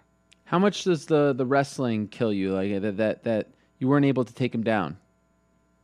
It did, you know. It, it doesn't, you know. And people asked me before. You can go look at my tweets. You know, what if Jon takes you down? I said, well, I'll just get back up, and that's exactly what I did. Sure. You know, so it wasn't, it wasn't, it wasn't that it, it, it you know, it, it surprised me that he could wrestle. Uh, um, he pushed me against the cage and got his hands locked. I mean, he's a tall guy. You know, it's hard to defend whenever a guy that tall gets you against the cage and gets your hands locked. But uh, wrestling situations out in the open, neither one of us had much success at all. Uh, we tried, but neither one of us was able to score. And then um, I could never get on his legs. He did a very good job of actually uh, making sure that my hands didn't get completely locked around his legs because if they did, uh, I thought I could finish the takedowns as I did in the fifth round when I was able to finally get my hands clasped around his legs. I was able to take him down. Uh, but he did a very good job. You know, hats off to his coaching staff. They know they know me. When we were chest to chest clinches, they did a fantastic job of him uh, keeping my hips away so that I couldn't get inside to tie him up. And uh, yeah, they did they did a good job. His coaching staff did a really good job, and I thought I made some some mistakes inside of the fight. How about him breaking out the suck it sign at the end? You know, man, uh, you know, he just, you know, he just, I don't know. It's just, it was, it was his initial, his immediate reaction. You know, he was going off of emotion still at that point. You know, he had, he had, uh, I should have never stopped, stop uh, fighting whenever uh, he picked his hands up. Mm-hmm. He, he hit me. And then my, you know, my reaction was to swing back. I, I guess it was a little after the whistle. I'm not, I'm not exactly sure, but in that moment, you're just kind of still fighting. But um, I should have never, I should have never stopped fighting. Uh, his initial, his immediate reaction was to, to do that, which is, which is fine. You know, all that again, all that serves as motivation. Like it's all, we, you know, as I told Jon before, you know, this isn't the end of this. Like this does not end because we fight tomorrow night. You know, we, we will be, uh, we will have, uh, you know, this this stuff going on for the rest of our lives. Uh, final thing on Jon, you know, it's it's unfortunate you weren't able to really, you know, lick your wounds and, and do what you have to do after a loss because of the cocaine thing coming out. I mean, you were thrown right back into the mix doing media, all that stuff. What's your take on that whole situation now that it's over? You know, he was fined, he did the interview. I'm sure you've seen all of this. The way it was handled, you not finding out before him being allowed to fight. What's your take on the whole situation? Well, I mean, you know, again, you know, as I've said time and time again, you know, you just kind of hope that he, he finds a, a, a help and, and gets going in the right direction. But you know what, man? None of that mattered because eh, as I look back on it, I think if they would have said, well, he had this, this, or the other, he failed this, or he did this, I would have still fought him. Mm-hmm. So it wasn't that big a deal. You know, like it's not like if they would have said, well, he failed the test for cocaine, whatever that stuff is, I would have said, well, I'm not going to fight him, take his title. I would have said, okay, that's fine. Let's still fight on January 3rd. You know, so it wouldn't have changed anything. So it doesn't change anything for me now. You know, he won the fight, man. He got he went to the MGM Grand on January 3rd and he got the job done. Uh, so it's whatever. You know, I don't really I don't really think about it. I don't care. You know, I'm just really trying to sit here and and figure out what's next. Would you have liked to have known beforehand at least? No, I don't. I don't. I don't mm. care. Like it didn't matter, you know, okay. because it wouldn't have changed anything. If it would have, if, if I was a guy that it would have changed something, yeah, but it, it did. It didn't matter. Like, what are they going to do? Tell me he he took some recreational drugs and that that's it's going to put the fight at risk. I would have. Uh, reality is, I probably would have said, "Well, we don't we don't need that to uh, be public because I want to make sure, sure we fight." Okay, so let's talk about what's next. You were there in Sweden. You saw Rumble Johnson knock out. I mean, it was unbelievable stuff. And I know you were you were you were flip flopping a little bit. You picked him, you didn't pick him. But honestly, did you expect Rumble Johnson to do that to Gustafsson in Sweden of all places? Man, I tell you, man, I was Friday. I watched him at the weigh-ins, and after I was, I was like, Anthony's gonna win this fight. You know, I was like, he's gonna win this fight, and he's gonna do it uh, impressively. And then afterwards, I got to thinking about it. I'm watching the fights again. I'm like, man, you know what really skews us? It's these fights at 170, and then the Vitor Belfort fight at the, the catch weight. Yeah, that's what messes with me because I'll go back and I'll watch those as I prepare for a Rumble fight. And I'm like, well, what if this fight goes long? What if this, you know, what if he gets tested uh, as he did in the Koscheck fight? What if he gets tested? You know, and I'm like, yeah, that's probably going to be what cost him. But then I was wrong, and, and, you know what? But it's like it's not. I'm not. This is not like I'm not basing these these these uh, thoughts on nothing. I'm going back and watching performances, or sometimes even at 170, Anthony looked ridiculous, and then other times he just didn't look as good. So it's like I'll watch these things and then I'll watch Gustafsson, and you don't find those performances from Gustafsson. So it's almost like you just kind of, I was kind of safe, I guess. And so, do you think he has a shot against Jon? Man, let me tell you something. As you watch uh, Jon and I's fight, you know, I, I, was able to hit him a lot of times, and uh, I don't know the exact number, but if if, if he, he cannot take those types of punches against Anthony Johnson, I think Anthony is a phenomenal puncher. I think he's a, he's, a, he's an unbelievable uh, uh, kickboxer, and, and his confidence right now is through the roof, man. I I uh, I believe he does have a chance. Um, as a betting man, I, I don't know if I would pick him in this fight just for uh, all the tools that Jones has. Uh, and I think that you know, as I said, you know, Jon he's he's smart. He's smart inside the cage, and uh, or you know, he uh, I think he'll he'll he'll try to find ways to actually uh, uh, take away Anthony's biggest uh, weapons. And so I'm wondering who you want to win that fight because Rumble presents a new opponent for you and gets you right back in there, but Jon is still the guy that you really want to beat, and you're still very much in the mix. So when you watch it, who will you be rooting for? I will be rooting for anyone. I mean, any anybody. Uh, you know, uh, in in those aspects, but in terms of the person, Anthony Johnson. We root for Anthony Johnson. He's a great guy. Mm. You know, I talked to Rumble. I texted Rumble. You know, and and uh, I'll wish him the best. I'll give him any clues that we may have saw over the course of the fight and some feels that I felt. But um, professionally, uh, you know, obviously you always want to be the guy that beats the guy, and Jones has been the guy. So uh, I'll be rooting for Rumble Johnson to, to get the job done. And and you know what, man, the thing about Rumble Johnson winning is that it changes the division. It's always nice when division changes, but – it doesn't really change where we are in terms of getting a title shot again. Because if Jon loses, he gets another title shot. So uh, Jon losing would actually make it worse for a guy hoping to mm. get back and fight for the championship. That's interesting. So I was asked at the beginning of this show, who do I want to see you fight next? And I said Gustafsson. I think that's the fight that makes the most sense for both of you. Gets you right back in there. The winner could very well be the number one contender. What do you think? If that's the case, yes. I mean, he's got the biggest name. Um, we're both coming off of a loss, so it makes sense, you know. So if if that's the case, yes. If if the winner, if they say Daniel, you and Alexander fight, and uh, the winner will get a title shot against Anthony or Jon, then yes. But I mean, any of those guys, you know, I don't, I don't, I've never, I've never once picked a fight. You know, the UFC has always called me and said, Daniel, you're fighting this guy, you're fighting this guy. You know, I, I, I, I, I uh, when I fought Jon for the belt, I had fought Patrick Cummins and Dan Henderson, but that was supposed to be Rashad Evans. Sure. You know, so my my first fight in the division was supposed to be Rashad Evans. So uh, they always tell me, you know, I never turned down a fight. And if I was going to turn down any, it would have been Rashad because we're buddies. But I don't turn down fights. They say, Daniel, you're going to fight this guy. I say, okay. So if it's Alexander Gustafsson, okay. If it's uh, anyone else, okay. You know, but it needs to be a guy that has name recognition where the people say, okay, uh, Daniel beat this guy. Let's let's uh, let's either see him fight for the championship again or he's very close. Because to me, it's like Alexander and I realistically are uh, two guys that can fight for the belt. Once you get past us, there's not many.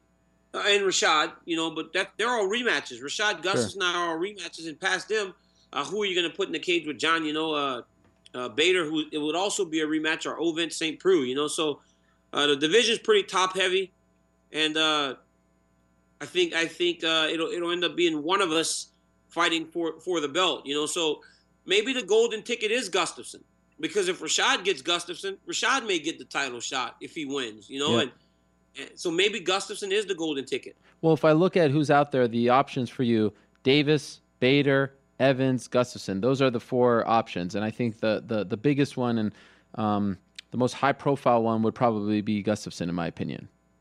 Yeah, you know, and, and, and yeah, it is. It is the most high profile fight. I want big fights, man. Once you're involved in a fight like Jon and I, the magnitude, Yeah. you don't really want fights that don't feel the same un- unless it's one thing. Okay?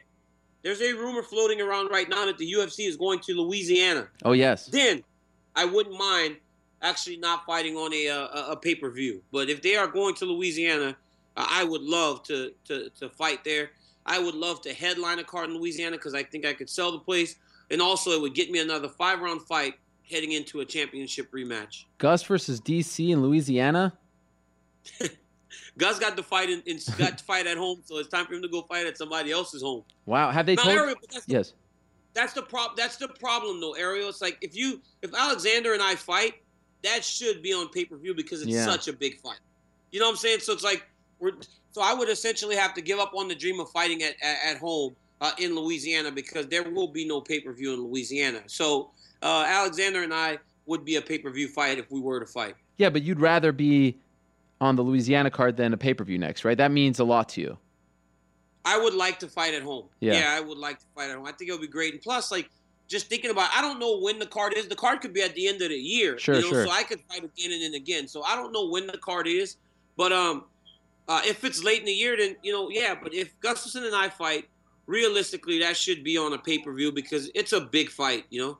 By the way, uh, the the the rumored numbers, the pay per view numbers, the the ratings on Fox Sports One, the prelims, does that soften the Hold- blow? Yeah, yeah. Hold, hold on a second. My dog is freaking out. Hold on. Okay, okay. Just had a couple more questions for Mr. Cormier, and then we'll get to Jake Matthews.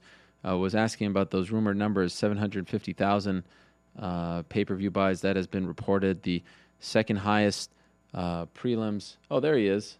Look at that little guy. It's Jade. Say hi, Jade. Oh, it's a girl. Hello, Jade. yeah. You look like a you look like a puppy kind of guy. I, I know she's full grown. Look at her. Look at that. Um, wanted to ask you just a couple more questions, and then we'll let you go. And thanks for the time. Uh, the numbers, the pay-per-view numbers, does that soften the blow a little bit?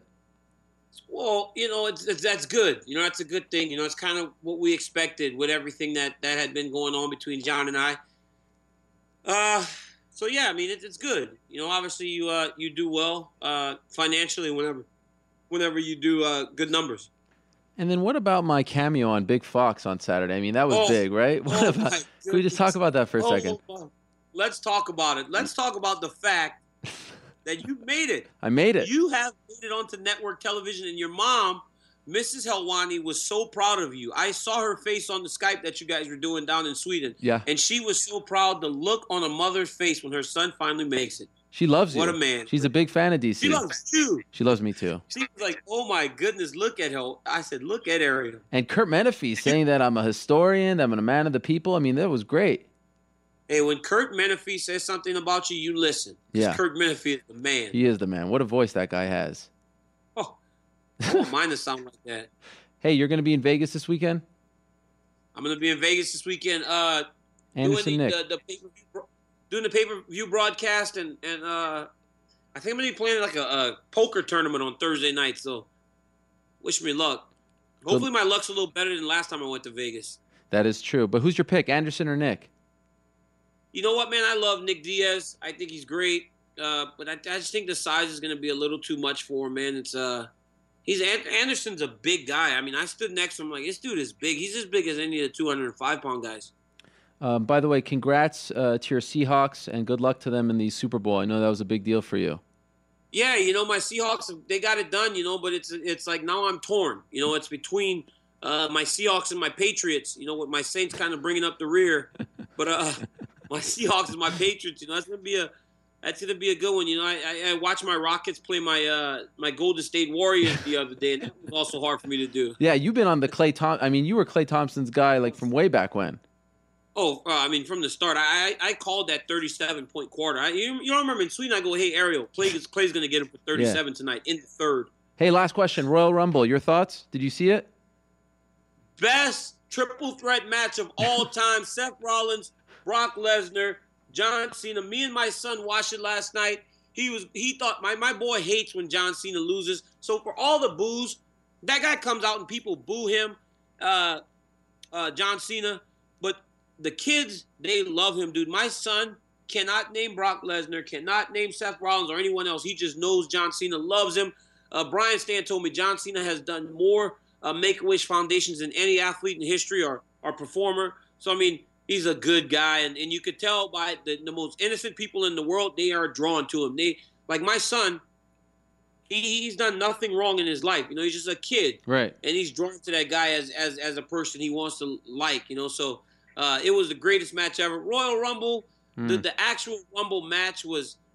It, you cannot know who's going to win it when it starts, and then it just happens that way. Like I mean when it was Roman Reigns and the Big Show and Kane at the end, I'm like, well, obviously Kane and the Big Show aren't going to headline WrestleMania. That makes right. no sense whatsoever. so you're like, okay, Roman Reigns is going to win, and then outruns Rusev from under the ring for the last half an hour. Like, what is going on, dude? Like, don't insult me, Eric. Don't insult me. It make me think Rusev has any chance of headlining WrestleMania against Brock Lesnar. I heard Brock looked great. It would have been better if they let uh, uh, uh, the guy uh, Daniel Bryan in there because yeah. then at least you're thinking maybe it could happen. So I heard I heard Brock look great though, lean and mean. Physically look he physically looked like he might be ready to get back down to the weight class. Wow. Amazing. Boys are going to be lining up to fight Brock Lesnar yeah. because you know those pay per view numbers are going to be good. uh, Daniel, pleasure as always. Thank you so much. It was great working with you in Sweden and uh, flying back home with you as well. Although you were in business, I was in lowly coach and I look forward to. And yeah, by, I came back and visited. I came back and visited. Yeah, I know you did. Your hair is looking great, by the way. Don't cut it. Hey, my hair looks terrible. I watched TV this weekend. Kevin Jackson, my idol, Olympic champion, and all my friends from wrestling were like, "What is wrong with DC's head? It looks like somebody is shining a mirror from the top of it. It was bad. I need to keep it much shorter." Just like Chicago. Just like Chicago for poetic justice. Thank you, Daniel. I'll see you in Vegas. All right, Ariel. See you this weekend. There he is, the one and only DC Daniel Cormier. Great stuff from him as always. Really enjoy having him on the show, and uh, great to see him back on the horse sooner rather than later. Um, in a minute, we're going to be joined by Jake Matthews, another youngster, second youngest fighter in the UFC right now. I say another. I was thinking about Amir Khani.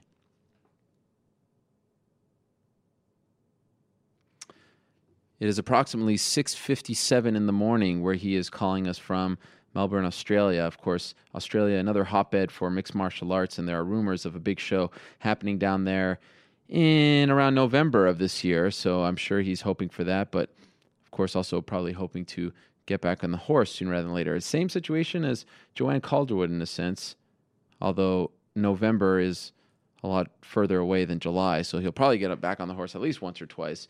Uh, has looked very good in the UFC. He was on TUF Nations, of course. Um, didn't win that show. Went out there, got a win, and then uh, since returning to the UFC, has has looked very good and is one of those those prospects to watch. Eight and zero oh right now, and uh, certainly climbing up the ranks and getting a lot of attention and doing so. I believe he is joining us Yes, he is. Let's go to the Skype machine. Very early in the morning, there he is, Jake Matthews. Jake, how are you? I'm good, thanks, Ariel. How are you? So what time is it over there? Is it in fact uh, 6:58 in the morning? Uh, it's, yeah, exactly 6:58 in the morning. Yep. Wow. So, nice and early. Is this is this uh, is this crazy for you? Are you are you a morning person or is this is this a big nuisance? Uh, no, I'm, I'm a morning person. I'm always up early regardless. Um, I always love to get up early and just get the day started. So I appreciate. I know it's summer over there, right? Uh, yeah, yeah, it's supposed to be, but it's not very warm here in Melbourne. Well, I'm not. Uh, I'm not feeling too bad for you. You know, there's a historic blizzard here in New York City. People are freaking out.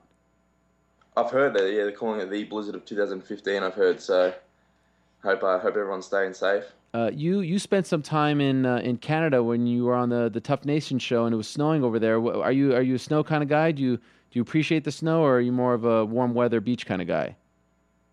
Um, I'm both, but I love the snow. It's but uh, just here here in Australia, we don't have much. I think there's about um, three three mountains in, in Victoria where I'm from that, that actually have snow on them, and it's only for you know a couple of months at a time a year, so we don't get much here. So you haven't fought in a couple of months, but yet I see I see and correct me if I'm wrong, a bit of a black eye over there.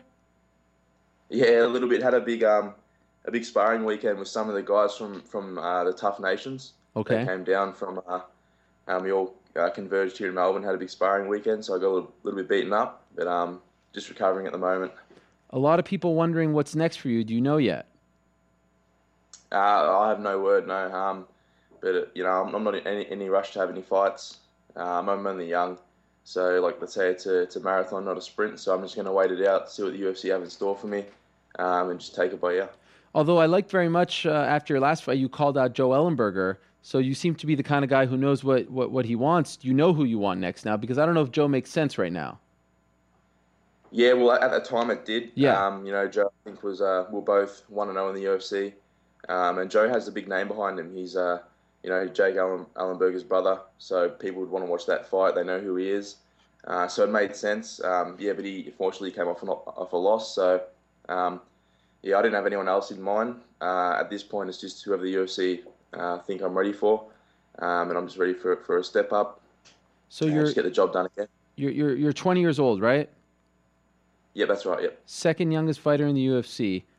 In a million years, did you ever think at 20 you'd be doing this on this stage, the major leagues of MMA?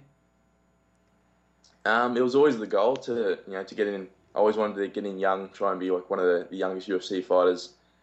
Um, but you know, in reality, you always thought I always thought about mid twenties uh, when I've had a, a lot of fights, got the experience up. Um, yeah, but I worked really hard. I was training up to you know twice a day, even when I wasn't fighting the UFC. So I guess when you put in the work, uh, it sort of makes sense. But um, yeah, no, it's just a, a big privilege to be one of the youngest UFC fighters. So as I mentioned, you were on TUF Nations. Uh, it didn't go your way. Was it hard because you know a lot of those guys on that show, they're a lot older than you, a lot more mature. I mean, they've been through a lot. You're just a youngster. You're in your teens, far away from home. I mean, as far as possible. You're in Canada, up north, Montreal, that stuff. Was that just difficult being away? Were you homesick? Um, yeah, a little bit, but yeah, that's not no excuse to you know to not win the fight. I just didn't perform on that day. Um, it was it was a different environment without the crowd, and you know you have all the cra- cameras and there's no entrance music and it's a bit quiet. Um, so it was a little bit different, uh, and that was the first time I'd ever fought in, inside inside an octagon. Uh, all my other previous fights have been inside a, uh boxing ring. Um, uh, as I think most people know, uh, in here in Victoria, the, the octagon was illegal. So all my fights have been in, the, in a ring before that. But um, yeah, the environment was a little bit different, but I just you know, didn't get the job done on the day. So has has the ban on the uh, the cage in Victoria has it been officially lifted? Um, well, uh, not as of yet, but um, the the government party that um, wants the, the cage to be legal, um, they're they're now in um, they're now in power. So hopefully we'll get overturned soon, and we can get a UFC event going here in Melbourne. From what I understand, after the show, you uh, decided to go to Albuquerque to train with the Jacksons team, and you thought you were going to get a call. You were with Kyle Noke over there to fight in the UFC, but the call never came. You had to go back home, get a fight. Then you got the call. How disheartening was it to go over there to to, to move away from home, to be on your own again, and never get that call? Um, it, it was hard. That, that wasn't the reason I went over to Albuquerque. I just you know wanted to go over and, and really measure myself against those guys that are you know in the top echelon of the UFC. Um, you know, and, and just experience that different environment over there. Uh, I'd never really been over to, over to the states, let alone trained over there. so it was good to measure myself against those guys, see where I was at, what I need to work on. Um, and yeah, when I found out that I wasn't going to be on the on the finale, it was a little bit yeah disheartening. But um, I called my dad, spoke to my dad, and he just said, you know what, I'm going to get back in there, get you know get the wins up, um, and we'll be back in there by year's end. Um, so we did that, and yeah, got the call up for uh, UFC in Auckland. So it's interesting that you mentioned your father. Your father is your coach, correct? Yeah, that's right. Your brother, who's around 16, 17 right now? Yeah, he just turned 17 in November. 17. He's your main sparring partner. Yeah, oh, he, he was um, yeah back from our Auckland fight. Now we've got a, a good team together with Daniel Kelly, uh, Richard Walsh, Brendan O'Reilly, who all converge um, either in Sydney or in Melbourne and, and spar now. So I've got some other sparring partners, but for that fight, we had a a six meter by four meter sort of shed in the backyard, and that was my main gym for my fight in Auckland. And wow, yeah, my little brother was one of my main training partners for that fight. So it's stepped up a bit now. I've got my own gym, um, a nice big facility, and, and good training partners together. So um, yeah, so people can expect another step up in my level again. But you say your own gym. Do you own the gym? Yeah, yeah, I do. Yep, yep. Wow. Uh, myself and my dad. That's amazing. And what does your mom do? Uh, she's a part of the team as well, right? Uh, yeah, my mum, mum's sort of, uh, I guess, my nutritionist. She cooks all my food, makes sure. That's amazing. Um, you know, my diet's all in key. Yeah, still, still makes my bed for me in the morning. So, Lovely. she takes care of me, and she's always front row supporting. And your brother, does he want to be a pro fighter as well? Um, uh, he has he hasn't had a fight as of yet. Um, I guess you know, it's sort of up to him. He, he loves training. He loves being around the gym. Um, you know, loves hanging around all, with all the guys from the gym. So I guess um, wait till he till he's old enough, and if he wants to jump in there, he can. Uh, he's definitely going to be a be a monster. He's you know, he's already given me a hard time. He's only 17, so um, yeah, he's definitely going to be a be a good fighter if he chooses to go down that path. Life must be so amazing for a 19, 20 year old fighting in the UFC, being on TV. I mean, you must be the belle of the ball. What what, what do some of your friends do? Like, what what, what are their typical jobs? Or if they probably are in school, I bet, right? Um, yeah, I've got I've got friends in school. I've got friends that are in the workforce. Um, yeah, either yeah either either studying.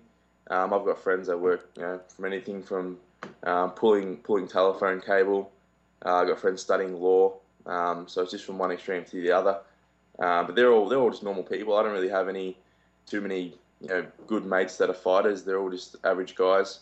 I sort of like it that way. You sort of get to, get to get away from the gym, away from fighting, just hang out with your mates um, and sort of just not think about fighting for a few, at least a few hours a day. Do they all support you? Go to your fights? Yeah, they all support me. They all uh, all came up for the Sydney Sydney event, um, and even even before UFC, they're always front row. Um, and they've been my mates since since you know early days in high school. So it's good to have that support around. Why is your nickname the Celtic Kid? Um, well, at the time we came up with the, the nickname, my um, my great grandma um, passed away, and she put together a, like a heritage book, like an ancestry book, um, you know, following our lineage back, and we found out that we um, originally came from Scotland. Um, so we wanted to throw the Celtic in there, and I was only about 16 at the time, so you know we sort of threw it together, Celtic kid, and uh, yeah, it's just stuck ever since. So, do you really want to fight on that Scotland card that was just announced?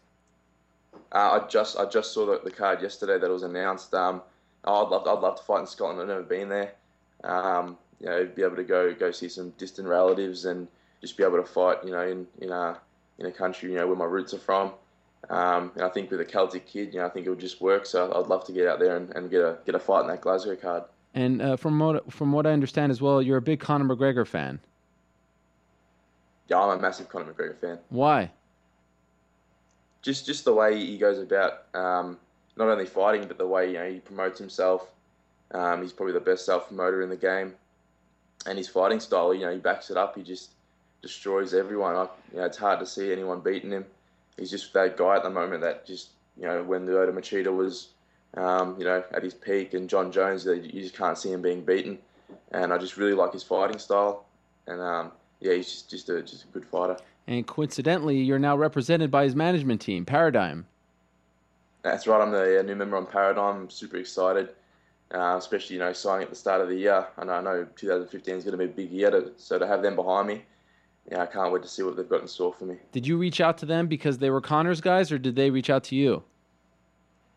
Uh, uh, they, they contacted me. Um, I've, I've heard of them before, and it was a sort of coincidence. Um, myself and my manager, Gary Scott, who's actually joined up with Paradigm now, um, we were actually looking at Paradigm and a couple of others to, to approach. Um, just so happened that they approached me at the exact same time. When you were growing up, you know, Conor wasn't around, of course. Who was the guy that you tried to emulate, that you dreamed of fighting like? When you were growing up, you're Um, growing George up right now, but you know, when you were younger. Uh, yeah, Georges St Pierre was always the guy, and uh, for me, he's, he's still he's still my all-time favourite. Um, I always sort of try to emulate him inside the octagon, uh, and but more so outside the way he's humble. Mm-hmm. Um, you know, he's humble in victory and defeat. Um, he just carries himself like a professional athlete.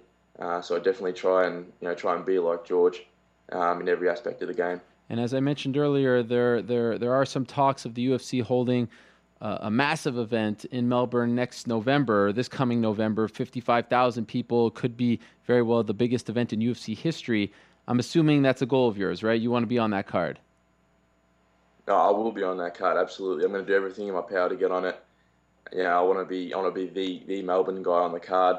You know, I want to be the, the draw card that everyone wants to come and see. Um, yeah, that's going to come with winning winning fights before that. So I'm going to get in there, get the job done, and um, close out the year with a with a big, you know, big um, performance and a big win in Melbourne. Can they really sell out a fifty-five thousand seat arena? Can they, can they actually? Is it is it that popular there? Uh, UFC in Melbourne is the is the mecca for UFC in Australia. Oh. Um, the events in Sydney and Queensland, I think it'd be safe to say that half the crowd in those events came up from Melbourne. Um, just massive following, massive support here in Melbourne for the UFC. Um, so I believe that they'd sell it out and they'd sell it fast. Well, I wish you the very best, Jake. Thank you so much for waking up early for us and coming on the show. And uh, congratulations on your early success in the UFC. Best of luck. And I look forward to your next fight and seeing you on that Melbourne card later on this year. Thanks, Ariel. My pleasure. All right, there he is, Jake Matthews. Remember that name, a very big prospect in the UFC coming up. He has won his first two fights, defeated Vagner Rocha uh, in November, defeated Dashon Johnson, 155 pounds. Earlier I said he was 170. Um, but uh, the Celtic Kid, as he calls himself, I said Celtic. I wonder what's the difference between Celtic and Celtic. I mean, I know they're they're spelt the same way, but what is the difference? Someone let me know.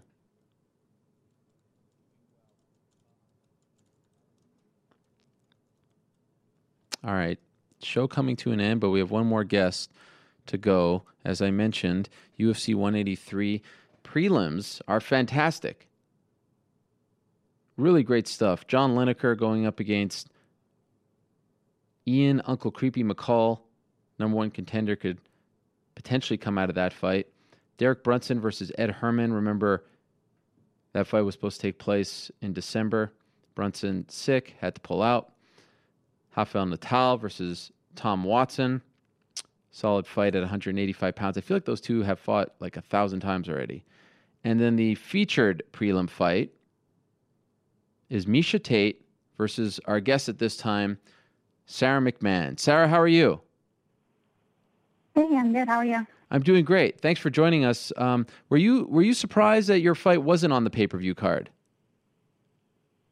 Um, yeah, actually, I was a little bit surprised by that, um, considering that we're both high ranked and um, Miesha's pretty, you know, popular and uh, well known. So I, I actually thought that was pretty surprising.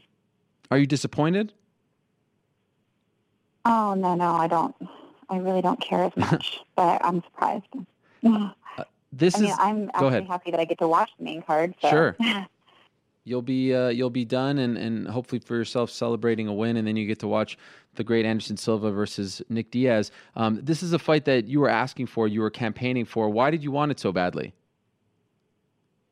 Well, um, I haven't. I had a hard time getting people who wanted to fight me, um, and I knew like some girls were, you know, like maybe had other fights lined up. But since I thought, okay, Miesha just came fresh off of a fight um, and a win against an undefeated opponent, And I thought, you know, Miesha's pretty game for this, you know, for higher level fights. So I thought it would be a really good fit for me. And I want to fight the top ranked girl. So she's high ranked, coming off a win. You know, I thought it was um, a smart matchup. And, and you kind of had to chase her, which doesn't really seem like your style. Did you feel like if you didn't go out there and, and, and get aggressive on social media and all that, you wouldn't get this fight? Yeah, I, I started to get the feeling that it was going to be a lot harder unless I start really asking for people and, you know, even forcing them to say no to me instead of it being behind closed doors to say, no, I'm not going to fight her, you know, or, you know, try to avoid it. So it is kind of, I feel like it's almost like peer pressuring people into, into taking the fight. But, you know, I think that, you know, she's, she's game for it. Are you are you are you comfortable with that? Like from now on, are we going to see a more aggressive Sara McMann calling her shots? Not not in a disrespectful way. Sure, um, sure.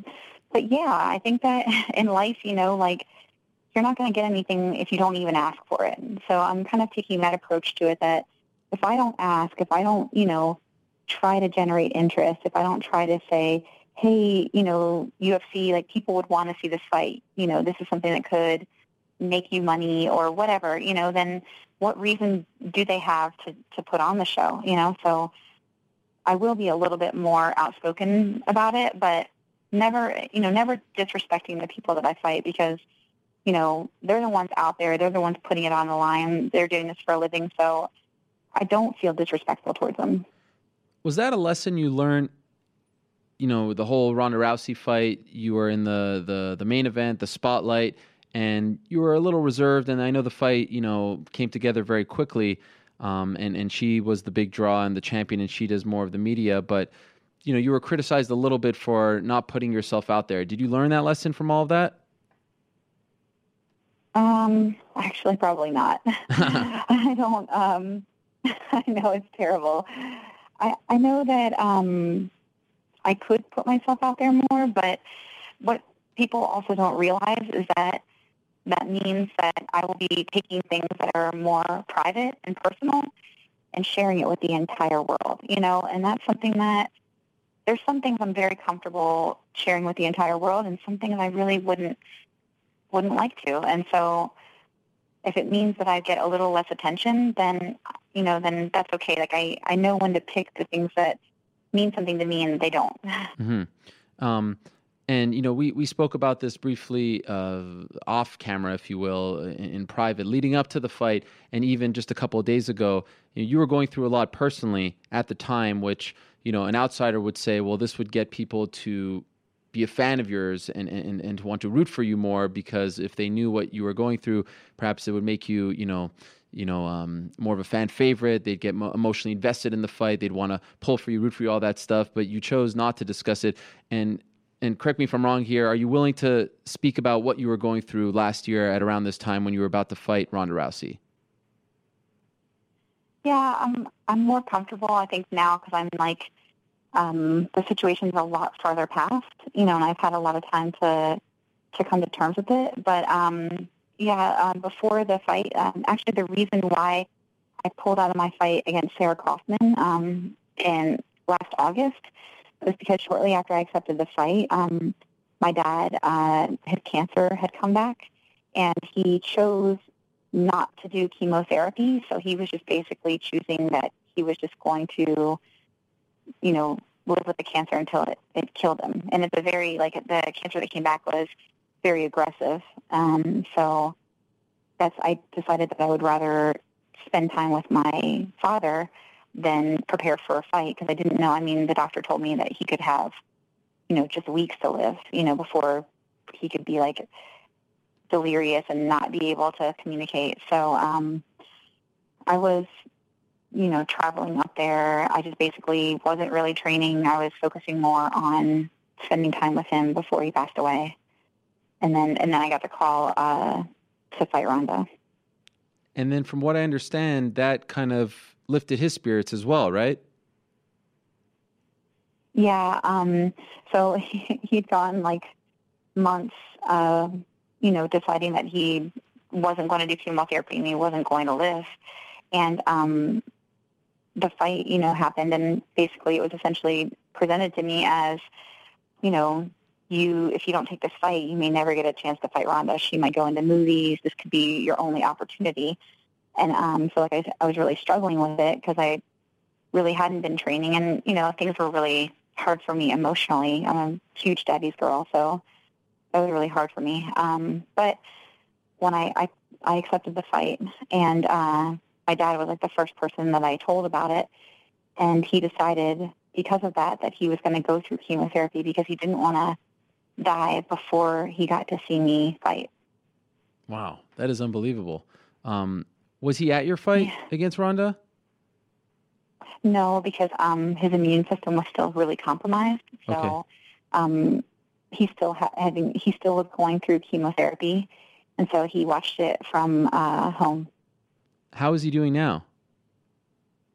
He's been really good. Um, the chemotherapy was, um, you know, it was very strong, and uh, they they were really aggressive with it. And um, he has the kind of cancer it's lymphoma, but his type of cancer is very receptive to treatment. So um, he's, I mean, he he struggles because he has like the there's a lot of after effects of going through chemotherapy, you know, with your body, but you know, the other option is probably far worse considering you're not alive. So, but um, you know, he has different different, you know, pain or like uh, struggle using his legs and different things like that. So, but he's here and, you know, like essentially like no matter how that fight would have gone, I got more time with my dad. So it was going to be a win for me either way. So this might sound like a bit of a, a crazy statement, but or a question, but is it possible that you just getting the Ronda fight helped save his life? No, that absolutely is what happened. He was in. He was not going to take chemotherapy, and like the you could, his lymph nodes around his neck were swelling so bad. Like he literally was on the brink of death, and like, I mean, we had hospice nurse, nurses coming to our house. Like every time that I drove up there, I was very aware of the fact that it was probably the last time that I was ever going to see my dad. You know. Wow. So he really like cut it so unbelievably close to death. It is ridiculous. And what are they saying about his his his long term future now? Um, he's doing great. His body responded well. I mean, they, they it's in remission, so Wow. we really hope that it doesn't uh, ever come back. But he responded very well to it. Um, you know, he didn't even really lose that much weight this time going through chemotherapy. He didn't lose his hair like he did the, the first time. So he really, his body is very hardy. You know, like very, very strong because chemotherapy is like it's kind of poison in your body. You know, Mhm. like you're poisoning your body to kill off as much cancer as you can, and you know, which also kills healthy cells. But he did really well. Was it He just only, by the time I fought, he only had one uh, one more treatment left. wow? And and he hasn't had to have any since then. No, I mean he had a um, a PET scan, which is a scan of your entire body, and they said that he doesn't have any any cancer cells that they can detect. Was this one of those things where right away he decided when he heard about the fight, okay, because like it must take a lot for a person. I, I I've I've I've known people who have been in this situation as well to say I don't want to do chemo anymore. So was it right away, or did he think about it? I mean, how how did he react to that? Because that's an unbelievable shift from just saying I'm going to stop doing this and see what happens. Um, it was um, I think it was like a day. I mean, it was a very short turnaround. Um, he was he was pretty excited when I told him about it, and um, you know, like I I kind of just thought in my mind like I hope that he can survive until then, but I didn't really look you know looking at him I didn't think that there was a strong possibility, but I never in telling him I never expected that he would. Like he was very firm that that he was going to. I mean, they he divided all of his things to give to people when he passed away. Like he knew what he wanted done with his body whenever he passed away. Like we'd gone through everything. So I was uh I was really shocked and extremely happy when he decided that. Were you going to say no, and then he said to you, "I'll I'll I'll go back on it if you take the fight"? Like, was he the reason you also took the fight? No, um, the reason I took the fight is because at that time too, I was really struggling. You know, like um, I've lost people in the past, and when somebody is like kind of just ripped and taken from you, it's you know like you have a different kind of set of emotions that you go through. But um, I'd never lost anybody slowly and and watched them lose like little bits of their you know like capabilities and uh, you know watch them like in pain. And so like I was really struggling. You know, like I even I went on antidepressants. Like I I was drowning. You know, so like taking this fight, like I think that um, I thought the opportunity was going to be gone as part of it, and then I needed something. Like I needed something to look for to have hope. You Mm-hmm. know, and to and I trained my whole life. Like it was training was like a coping mechanism for me. And so like I knew that I needed to I needed to prepare for something. I needed to be in the practice room like I not practicing was having making it even harder for me to deal with losing my dad. Looking back, were you not in the? kind Sorry. Um no, go ahead. Looking back, were you? Is it possible that you weren't in the right mental mind frame to fight the champion? Big stage, first main event in the UFC. Do you, do you think the stuff that you were dealing with personally affected your performance? You know, I I think about it and I just don't know. You know, because I've actually um, I've competed a lot with different things going on, and I know that like stuff like that can affect you mentally. Like if if we were talking about somebody else, I would say, oh well, of course that affected them. You know, but when it comes to me, I think that like I feel a little bit more stubborn about things. So um, I wouldn't I would never turn around and blame anything on on certain factors.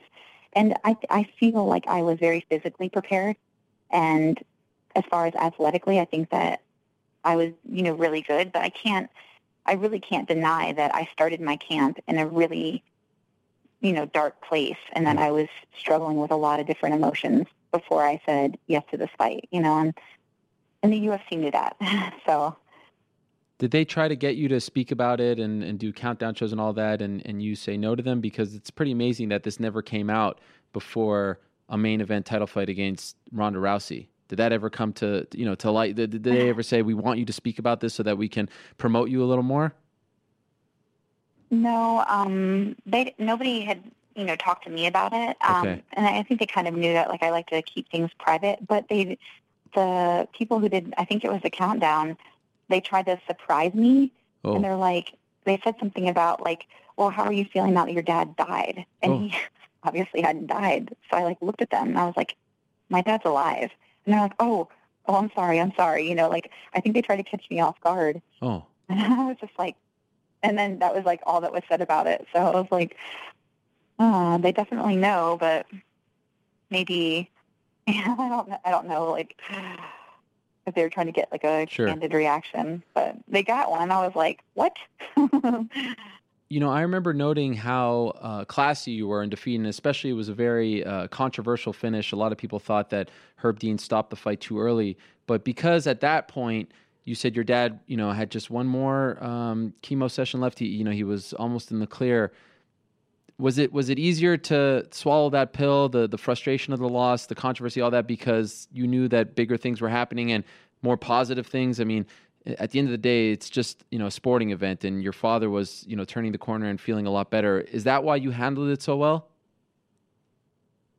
Um, yeah, that that definitely is part of it, and um, also knowing that I have a lot of really wonderful things in my life.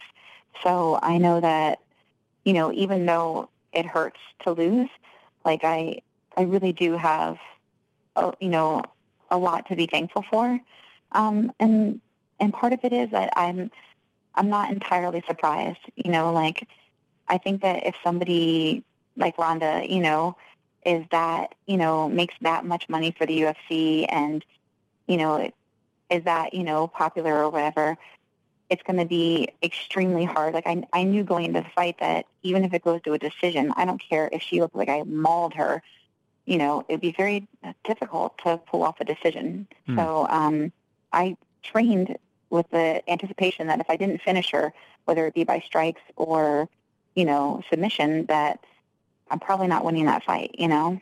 And and that, that really is how I approach it, you know, like you see decisions that you don't agree with all the time. So, I mean, against somebody who is that, you know, powerful in the UFC, Yeah. you have to anticipate that. But do you think that came in in- the real world? Do you think that came into play when Herb Dean was refing the fight? Because he doesn't work for the UFC. No, I mean, I don't know. I don't. I don't know. It could have been because, like, it could have been a number of factors. It could be because we're females. It mm. could be because other fights had gone on longer. You know, like it could be that that was just his natural assessment of the situation. You know, I mean, I, I really don't. But I, but I go in there not thinking that everything's sweet and nice and fair. You know, and I think that you you have to know that if you're living in the real world that Right. things aren't set up equally and fair. So it's better to know the situation that you're probably in and account for it. Do you watch it a lot that fight? Uh, no, I don't watch it. I I watch it like I've watched a few times um, more to see what I technically did right and wrong. Mm-hmm. And then I just put it behind me.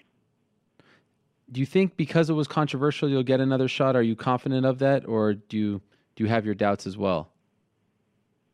No, I, think I will get another shot. I think that um, there's not a lot of girls that are coming up that are showing that they would make, you know, a good sell for a title fight.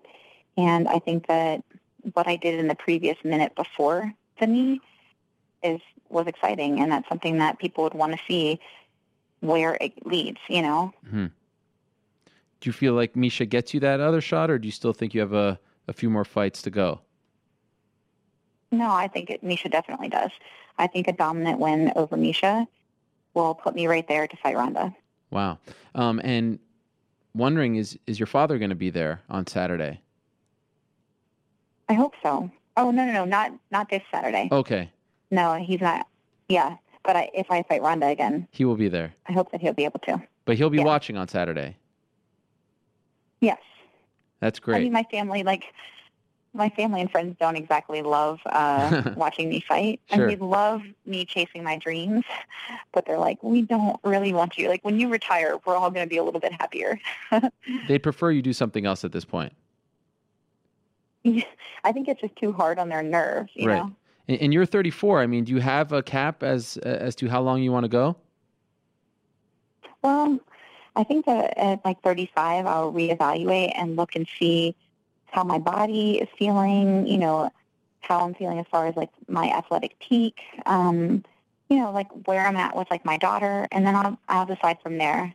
So it's more like that's, I don't know. Um, I thought that maybe I would already be at the point where, you know, my body would say, okay, we're done with this, but I haven't really reached that point yet. So I'm just kind of, I mean, any fight could be my last fight. Sure.